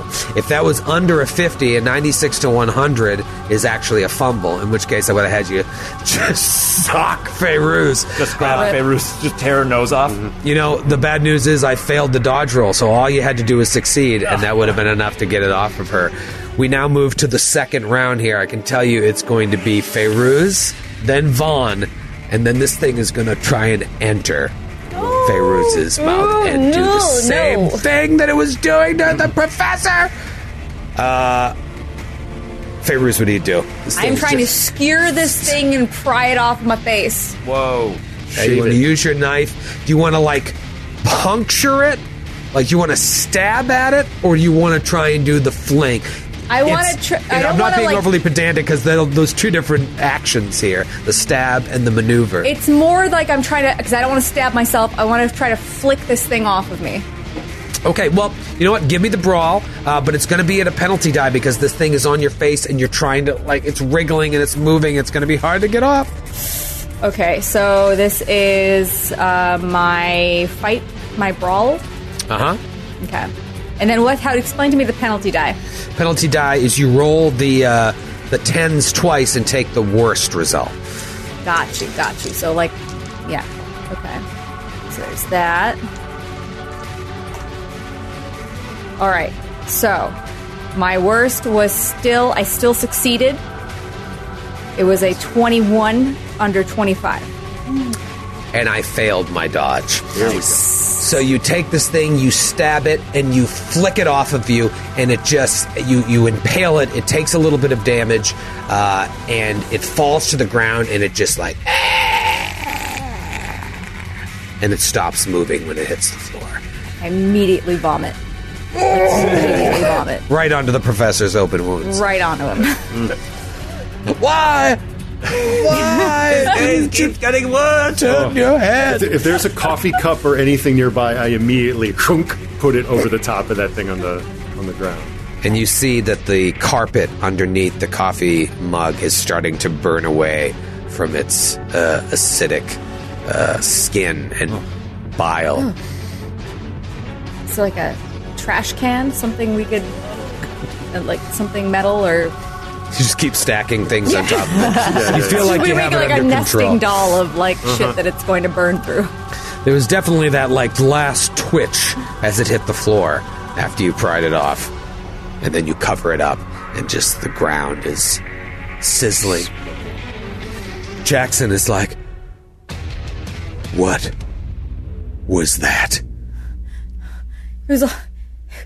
It almost, almost went in my mouth. almost went in my mouth. Yeah, Carter's like, here, here t- take this. Uh, you can keep this. And he like gives her his handkerchief to wipe her, wipe the gross. Yeah, So so, that- like- that's yours. Afraid to be a gentleman, Tillinghast. I offer you my own, but it's currently covered in whatever opalescent ooze was on this creature. Uh, uh, not for any insult to injury, of course, as I'm trying to like gingerly put the handkerchief into the waste paper basket. Like, oh, well, won't be taking that back to Harrods. Ugh. I got twelve more in my luggage. It's cool. Where did, uh, that, where did that come from? Yeah. An excellent question, Miss Elias. I was, was wondering you might enlighten us, or perhaps you, Professor, as I may be slapping, like gently slapping him in the face, like, Professor?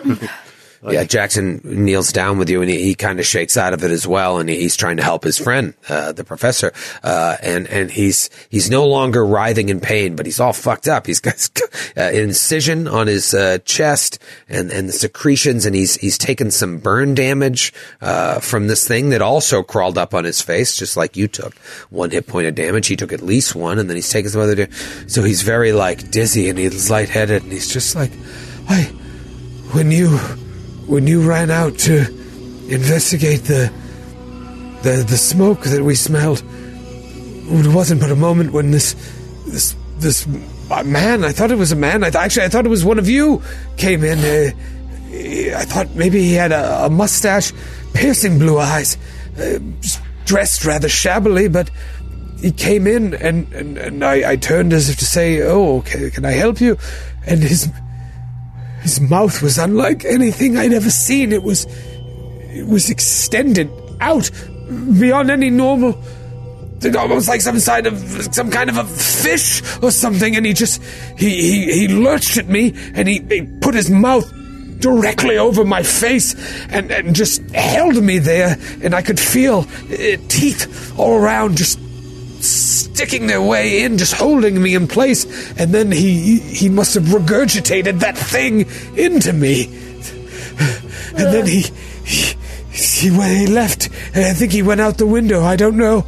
I hit the ground, and immediately I felt this this thing inside of me, and you can tell he's like he's he's on the brink of, of losing sanity as well. And Jackson is is, is just white as a sheet. He's he's just in shock of this. This is a man, he's not a man of science, but like he doesn't believe in any of this hokum. Carter uh, looks back to the group and kind of gives them like a little wink. He's like, "Well, Professor, we got good news and bad news. Uh, the good news is you're alive. Uh, the bad Yes, news yes, is and I have you to thank for that. yeah, Thank you. The bad news is we found Trinidad downstairs with a gaping wound in her chest, and I think she's dead. Very dead. No. No, not Miss Rizzo. It can't be so. Are you sure? Are you are you certain it's her? Are you certain she's dead? She was uh, pickled. I think is the best word for it, or uh, just yeah, it was it was her. But bright side, she probably died doing what she loves. You know, she was in the archives studying, part of the school, the university. And he just he just starts weeping. He's- Carter turns to them. He's like, "See, I nailed it. I don't know what." It's like, what is happening? What is happening? Is The tales of the Catastery true? and Jackson just like holds him to try and, and calm him down and, and he's this guy's had a, a hell of a last hour and he's he's inconsolable. yeah. While you guys were talking, Margot runs over to the window that he said he thought the thing jumped out of and just like looks out or looks at the window, looks out it. Yeah, you look, it's one of those like double windows that latches from the inside and opens uh, in towards the room. And you look out um, and you just see trees and the quad, um, the area that, with which you walked in. And it's eerily silent. You don't even see other students running around. Whatever that thing was, it's gone. I'm not gonna lie, guys. This day is not going the way I thought it was going to go when I woke up late in the hotel.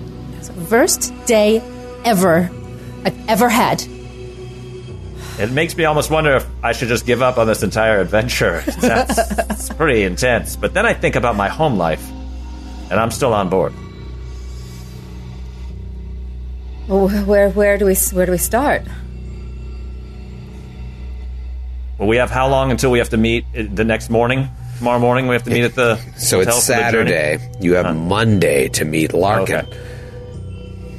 After What seeing do you this, I'm tell- wondering if there's going to be any of Larkin left.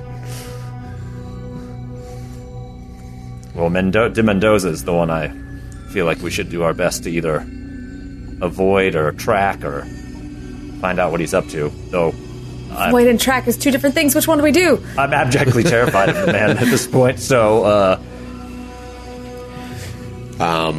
Jackson is like, we, we, we have to we have to call someone to to take him take him to a hospital. And, you can see Jackson is like completely out of sorts.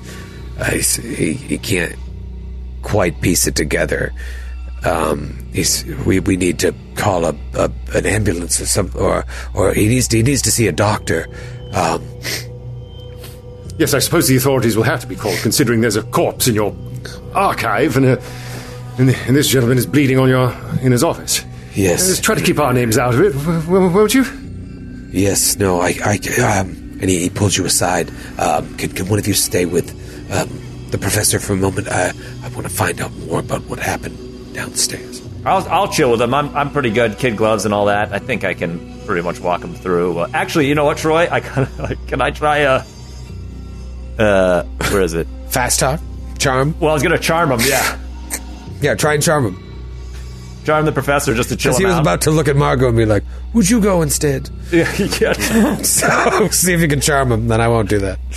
Uh, okay, so I'm char- I'm trying to charm um, Jackson. uh, Eli. Okay.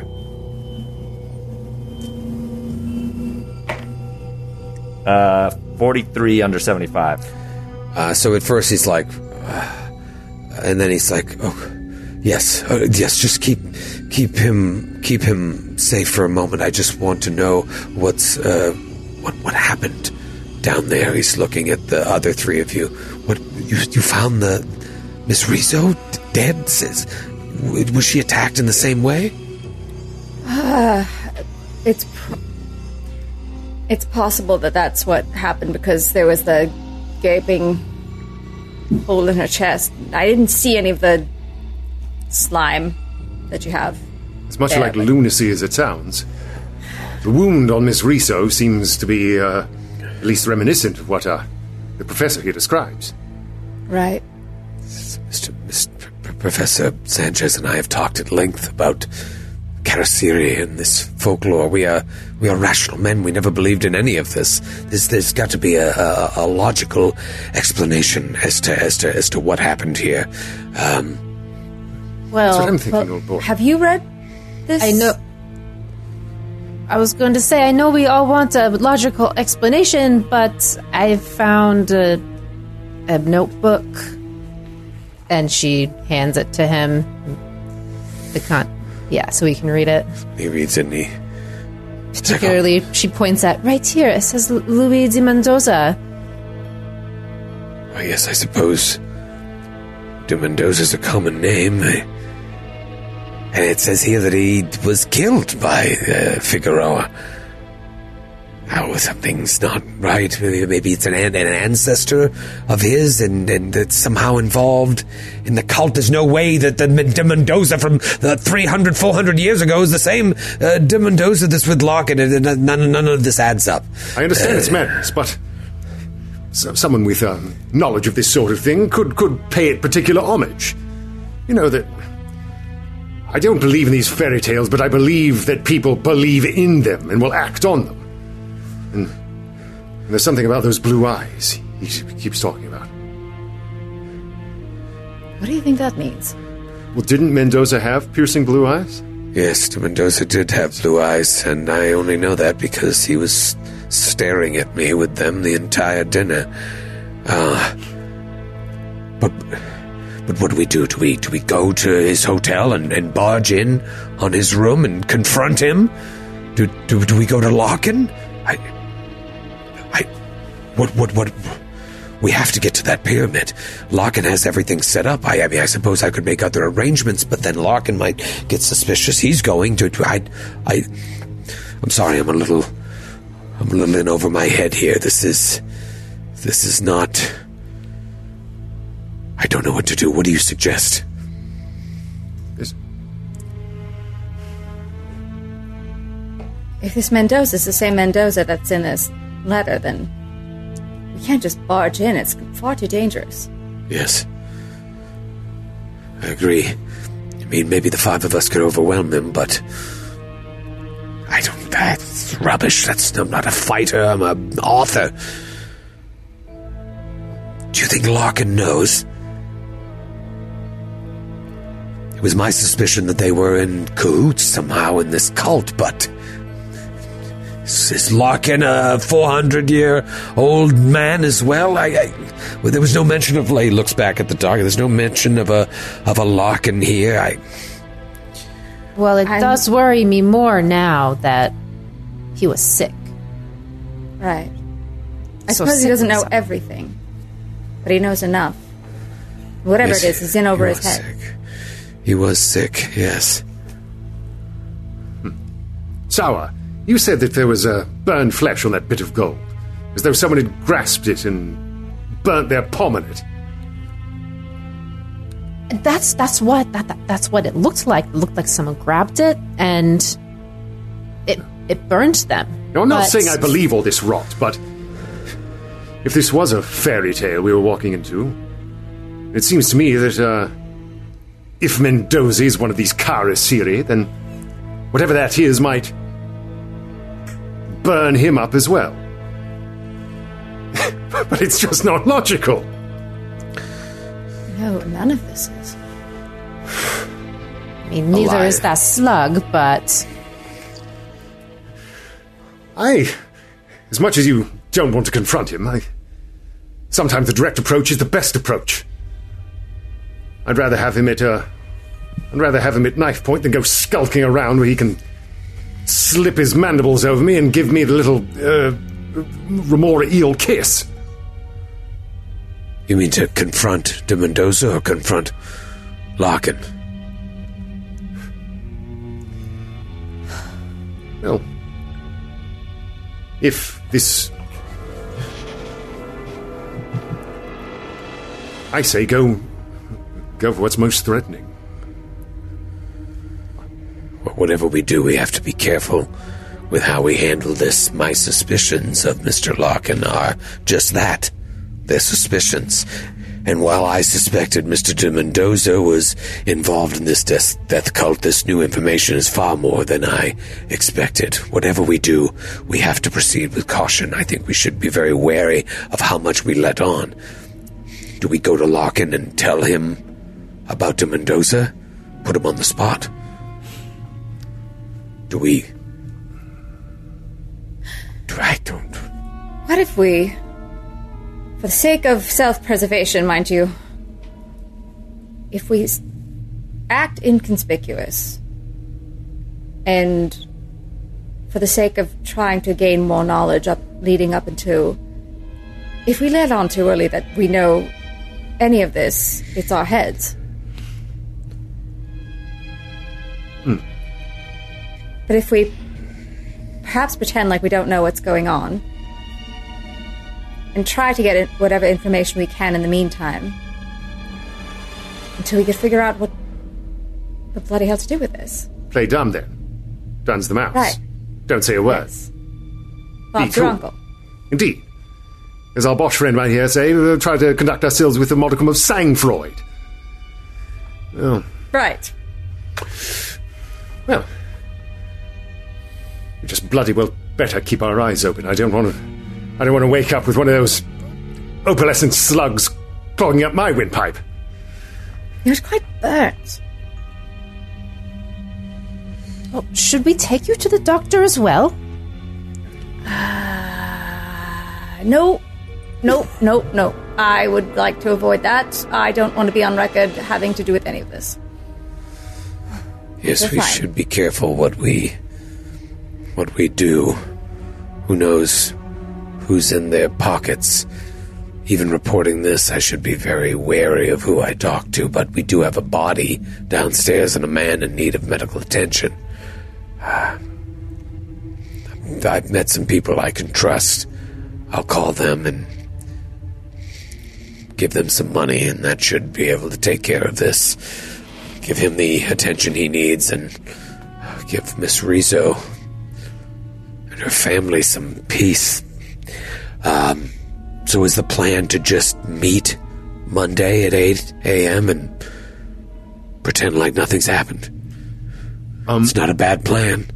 Part, part of me almost wants to like spy on them to see Yeah, if we could, follow if we could like follow, like tail Yeah. them, see, try to try to um, observe them from a distance. Like, see how they're preparing for tomorrow.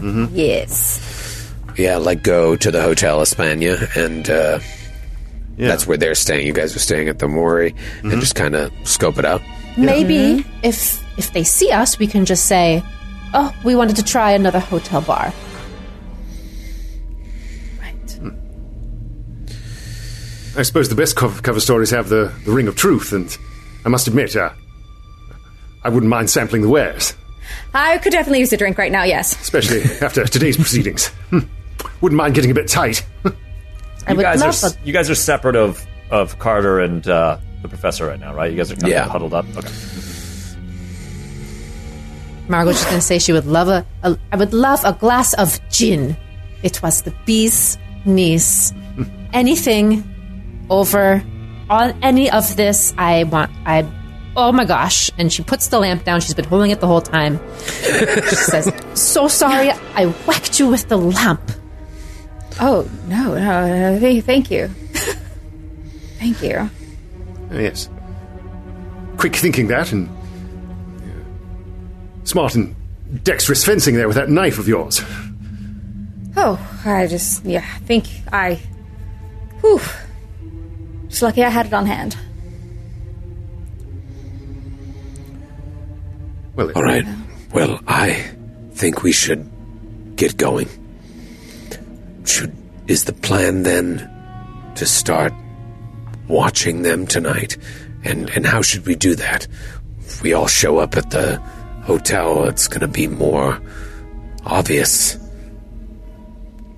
Hmm. What do you suggest? Should I go back to the Mori and take care of this situation here, and we'll reconvene at the hotel bar there later tonight, and some of you head to the España and see if you see anything? What if. What if we try to meet with. or we split up? Part of us stays back to try to have a drink with them at the bar, while the rest of us try to go snoop around in their rooms, perhaps. ah, there we are. Bit of the old uh, distraction. Right. Um, um, Who saw the best chat? I Probably think not. you guys talking about uh, chatting over there? Ah, yes. our friend Tillinghast has a has a bit of the silver tongue and the gift of gab. I've been uh, Hold on one second. One, one second, guys. He turns back to the professor, who he's he has his head in his lap. He's just been like caressing his hair, and he's like, "And that is how, in 1918, the Boston Red Sox won the World Series." You guys talking about uh, charming? That we are. Perhaps, um, perhaps if uh, Tillinghast and I waylay um, uh, Men- Mendoza and Larkin at the bar, then maybe you two can go snooping around on the sly up in their rooms.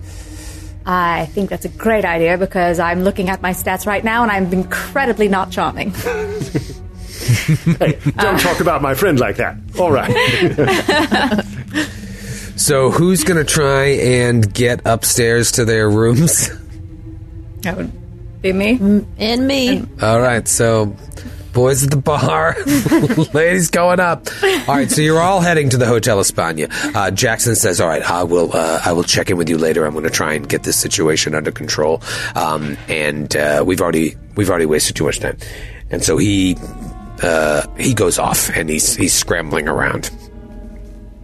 Meanwhile, you guys head back uh, in the direction of the hotels, and instead of going to the Mori, go to the Hotel España. We, I mean, we obviously freshen up a little bit, right? I mean, we don't have to role play the whole thing, but uh, Sure. yeah, a little bit. Definitely bit. don't want to have up. goop.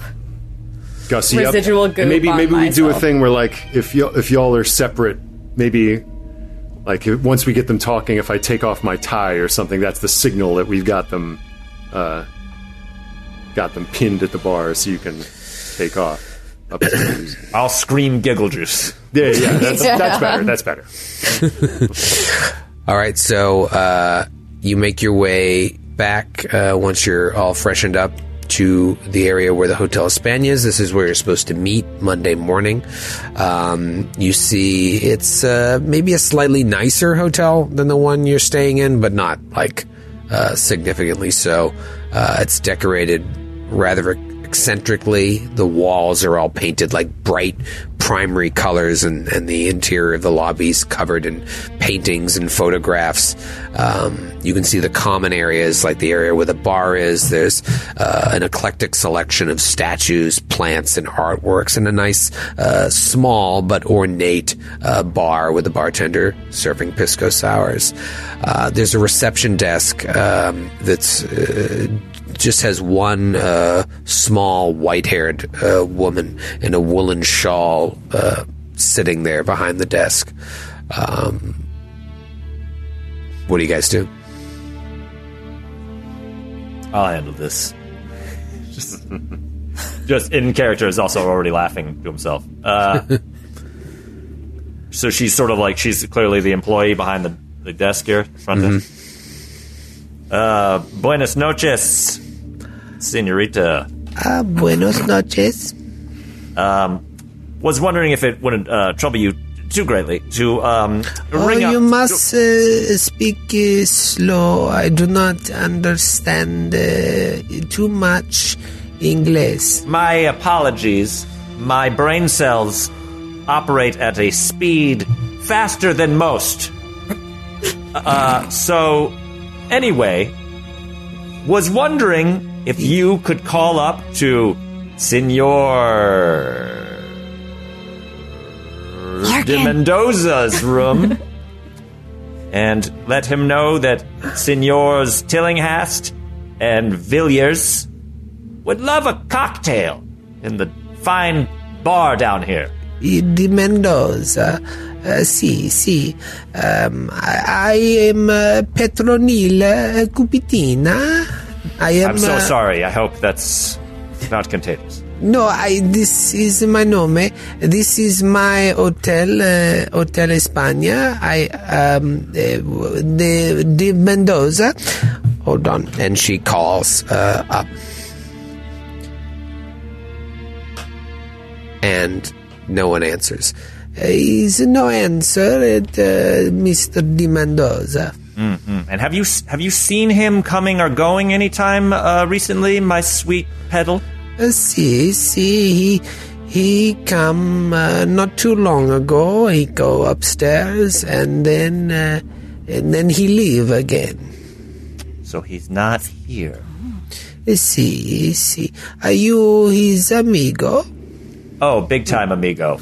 Uh, yeah, grande. Um, Now, you- Grande amigo. grande. That's me. Everybody's grande amigo. You own this hotel, by the way. Uh, See, see, I Oh, am so you the must have quite a quite a coin purse yourself, madam. Uh, no. Business is slow. he holds up his his wedding. He's like, "Were this not on my finger, I would uh, sweep you off your feet." Oh, you're much too ugly. Yeah, he, he's just like, oh, and you just see everything drop. Like he just got completely just shut. Just like, oh yeah, that's. uh Sometimes I forget that it's there. This gaping hole in my face. Okay, well, thanks a lot. And he just kind of like What a charmer. I just had a question real quick. Is this the same? Are, is Larkin also staying in this hotel or just Mendoza? He is, yeah. That that's what he they said. Is like there were no rooms left. Um, otherwise, they would have put you all up here. Um, So, if um if Villiers is kind of like just like just imagine him on the side of that conversation, just like mm, mm, going back and forth as this little little uh, uh, riposte goes goes through. Like as uh, Tillinghast walks away, it's like, what about um uh, Senor Mendoza's uh, mm, amigo uh, uh, Senor Larkin? don't bother with her, Vaughn. She's a horrible person. Larkin, is he? Is he? Mr. Larkin is here too, yes? Well, perhaps he'd care to join uh, Mr. Villiers and Mr. Tillinghast for uh, uh, a bit of raising of the wrist. Hmm? If he could stand to look at me. I, uh, I, I call. It's okay. And she calls. And someone picks up. Uh, hello, Mr. Larkin. Uh, you have uh, a me, Mr. Larkin. Eh, Miss, Mr. Larkin, you you have uh, four.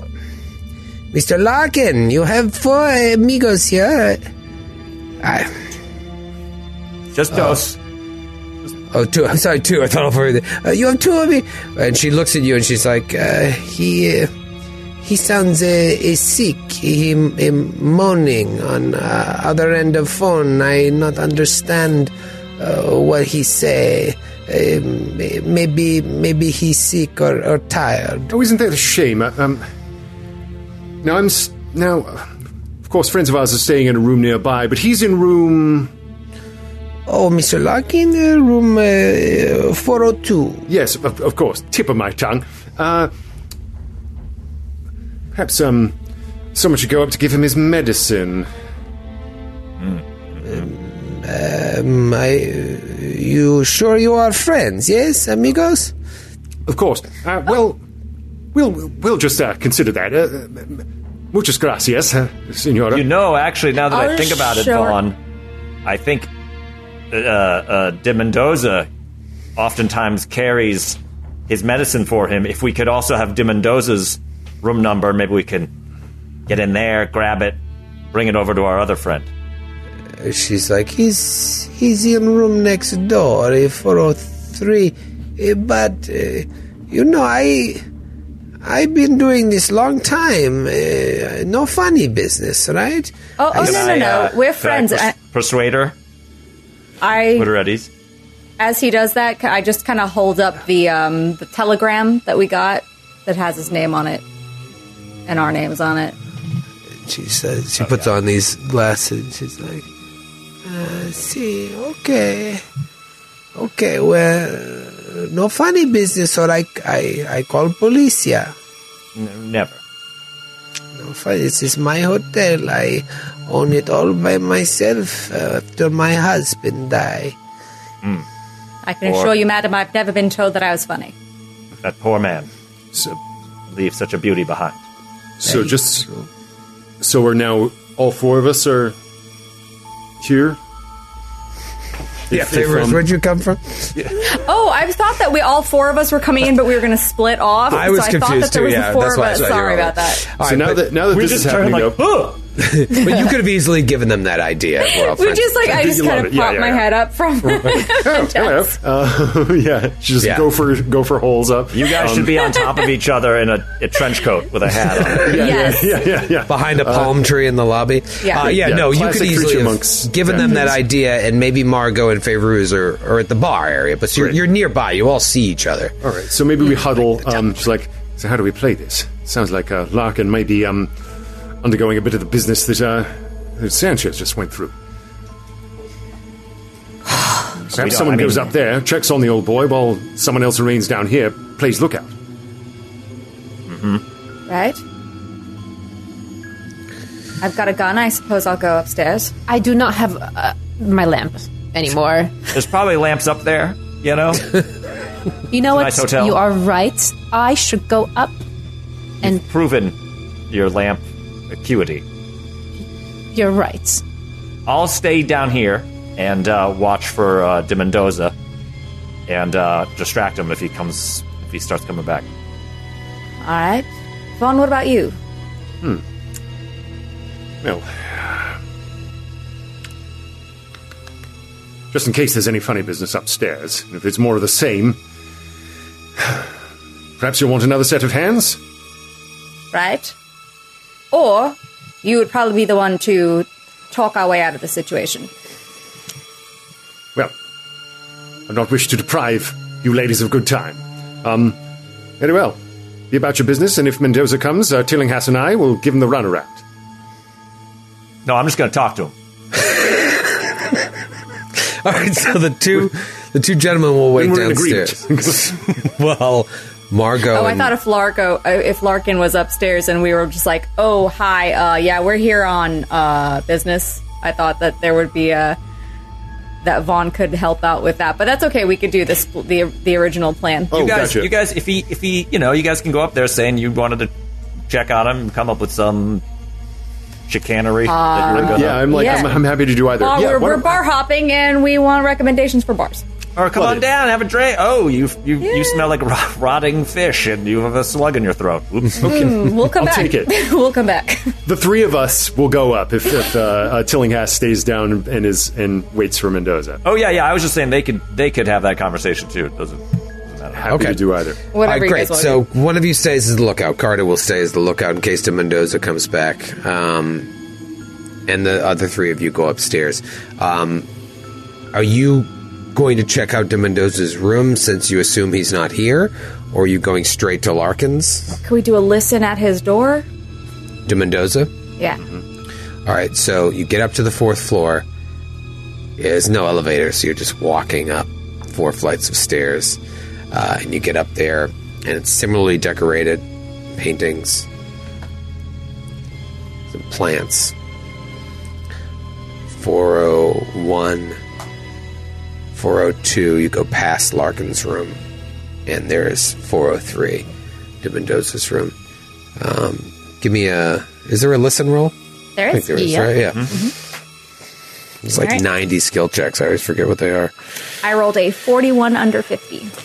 Yeah. 41 under 50. Okay, what'd you get? 27, but over probably 20. Yeah. Okay. Oh, I'll spend some luck to. Wait, no. Never mind. I failed. Okay. yeah, and you already got one success, so it's just like, Yeah. anybody get a hard or an extreme? Um, so you listen, Feyruz.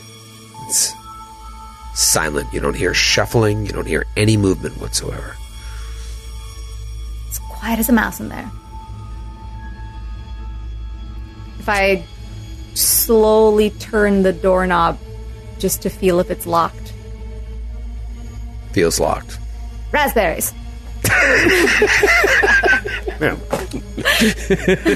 Rattlesnakes. What Locked do we out have of here. Anyone know how to jimmy a lock? Just sounds so natural coming out of you. no, how to Jimmy, a lock? Uh, yeah. Anybody have a? Any of the three of you have locksmithing? This is where you No, need it's a Carter. one for me. One point. No! Oh man, yeah. Whoops. We uh, we screwed up the teams. Okay. Oh, man. shall I shall I run down and get uh, Tillinghast? This might be more his uh his line. If he can. Um. I why not? We're- Yeah, you do that, or if you wanted to break down the door, you could do a strength check. But obviously, you would leave the. Uh, depending on how successful you were, you would leave. It would be obvious that someone tried to break in.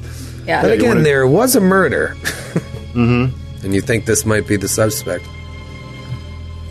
I mean, so, I what do you want to do? Break so, in yeah, or go get Carter?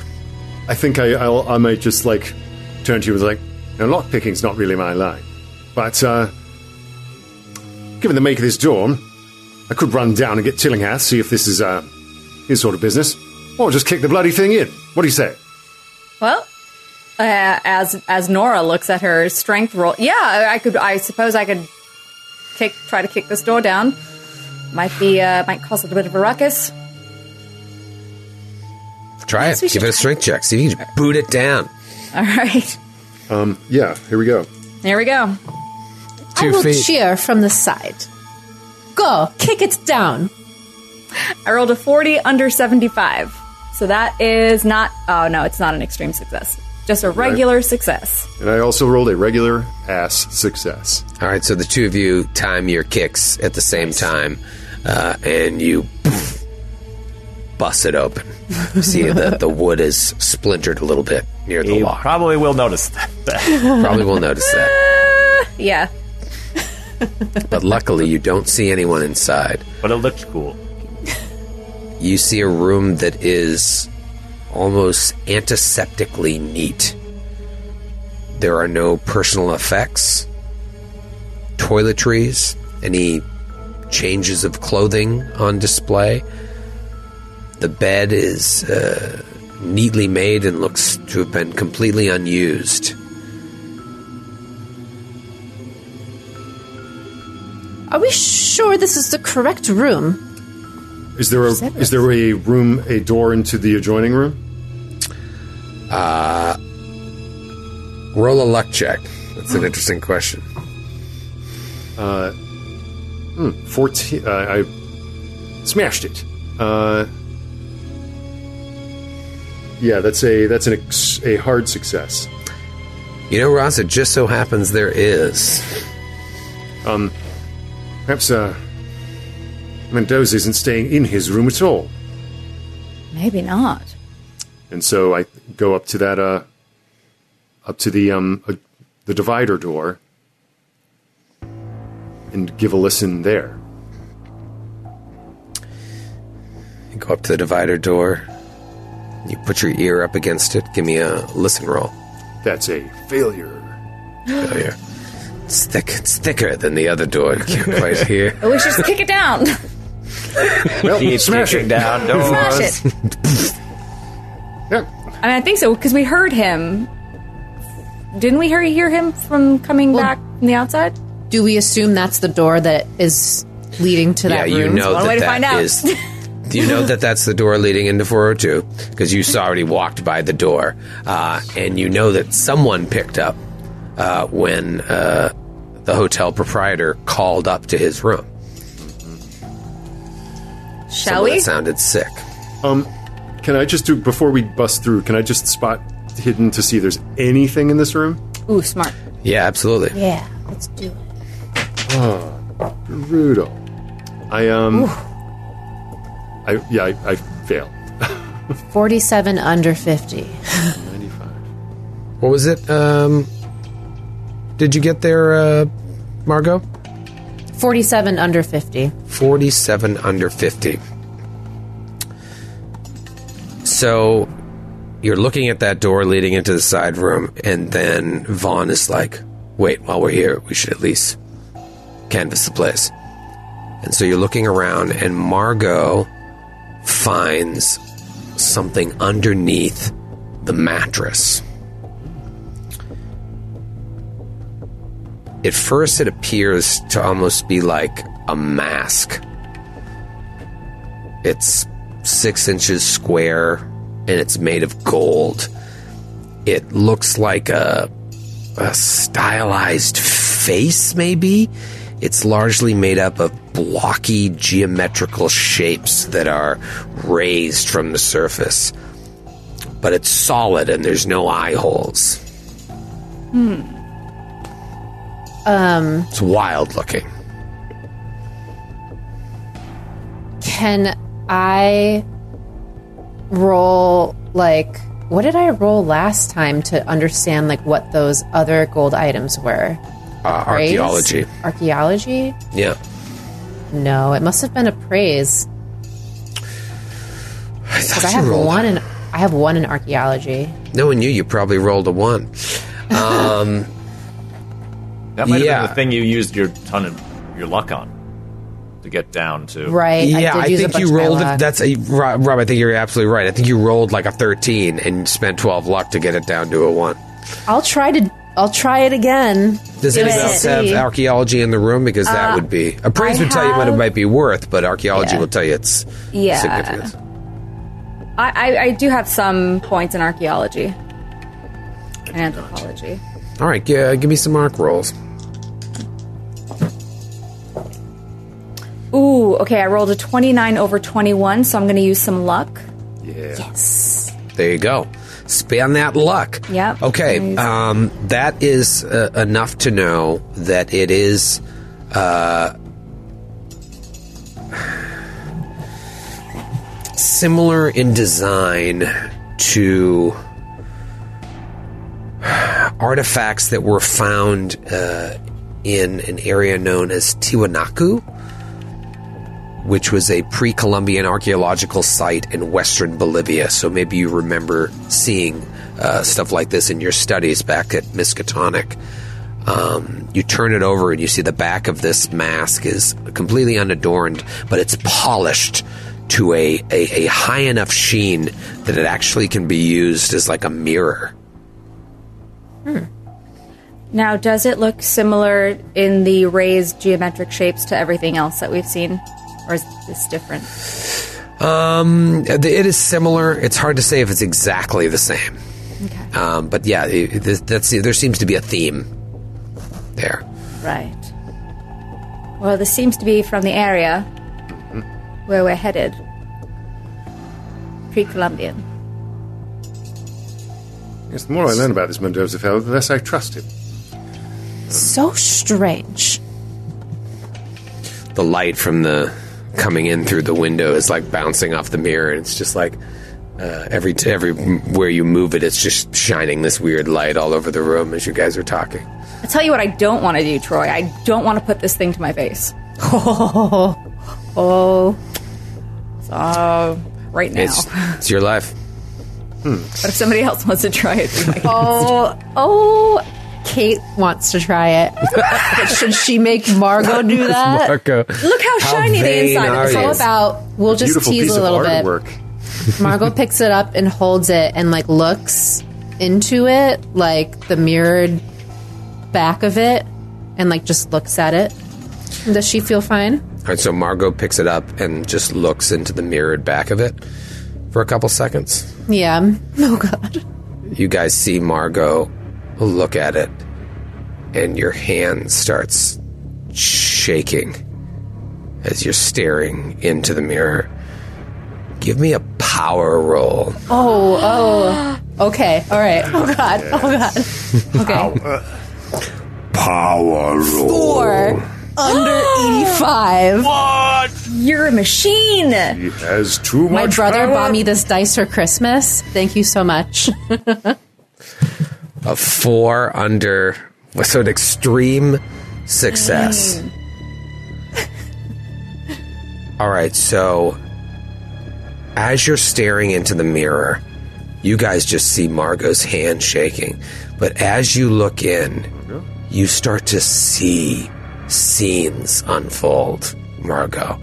And the first thing you see is an ancient stepped pyramid on a plateau somewhere. And the pyramid just breaks apart and crumbles as greasy white tendrils dripping with huge maggots begin to reach up and out from the remains of the pyramid. And then they just cover the whole mirror. You almost feel like they're crawling on the surface of the mirror, but you're not scared. You're just like, it's almost like you're driving these visions. And then the maggots dissipate and go away. And then you see them reform on the ground somewhere, wriggling again, and then they turn into people dancing. Thousands and thousands of people, men and women of every race. But they're not just dancing, they're like having sex with each other and killing each other in this massive blood orgy. And as it pans out, you just see thousands of people involved in this enormous blood orgy atop a huge mountain. And you just, you come out of it and you let the mirror go and it falls onto the bed. And he's just like, Careful there, Margot. D- d- don't know how priceless that is. Also. What's, You're glad to see a ghost. What? Um, this put this put put this back on, on under the mattress. Uh, let's uh, Lark, Larkin. We need to see how he's doing. Um, let's put this back. Right. Too right. Shall we? Too right. Give it the old No. one, too? I suppose so. Do we, we, do we ever try the knob of this door? Does it just open? You have not tried the knob. Let's try that knob. Sure. Try, Try that knob. Unlike the knob into De Mendoza's room, this one turns. Ooh. right on the verge of kicking it down. He's like, hold on, wait, hold on. Uh, you know what? I Let's also just try it. the, the refusal to just knock because you know that guy's in there. Let's try this the conventional way. Uh, yeah, let's crack it and slowly give it a little sneak peep, even though we b- busted down the door of the neighboring room. Do you want to do a stealth, or do you want to just kind of just live live dangerously? Fling it open. Fling! We've already so- kicked the door open. Let's just say you open it. You just open it and, and crack, but without the actual more of a flavor stealth. You look in there, and in contrast to Mendoza's room, Larkin's room is chaos. It's very unpleasant. There are suitcases spilling soiled clothing all over the floor.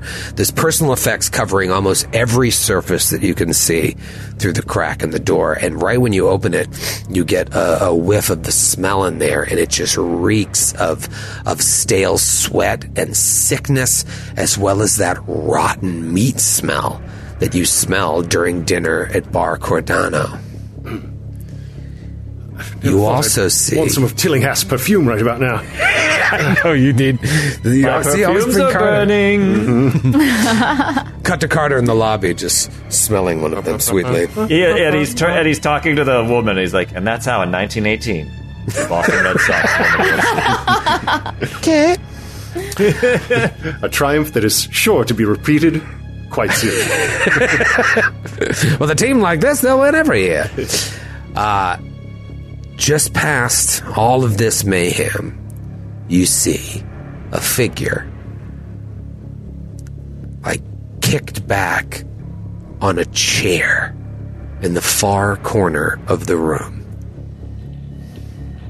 But with the crack in the door, you can't really can't really make out who it is and what's going on there. I think maybe this is where um, I just want to create a sense of plausible deniability. Um, Larkin, old chap, um, we've we've created so much noise. I feel like that sneaking is absurd at this point. It's like, uh, Larkin, old chap, uh, heard from the lady downstairs that you were in a bit of dire straits. Weren't, so, weren't yourself on the on the telephone? Thought we'd come in and take a look at you. Thought you'd had an accident, old man. As I uh, come closer and maybe like draw the the shades so whatever like dying light of the day will reveal who is in this chair.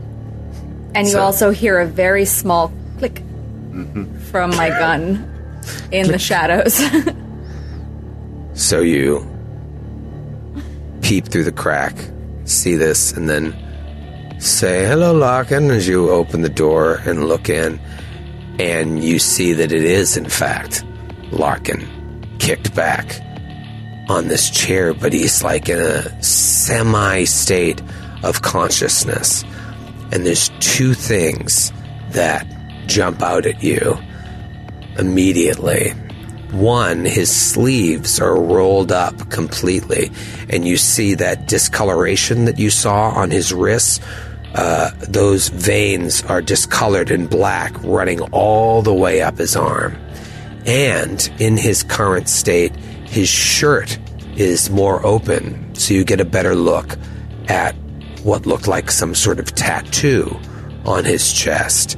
And you see that it looks like a large, ragged spiral that's radiating out from his sternum, and it ends like just above his diaphragm, where it connects to a stylized, misshapen humanoid figure with large, outstretched hands that appear to end in claws. And he opens his eyes and looks at you. And we'll see you next week. oh, baby! Storytelling 101 always end on the chest reveal. Ooh, I'll be thinking about that all week.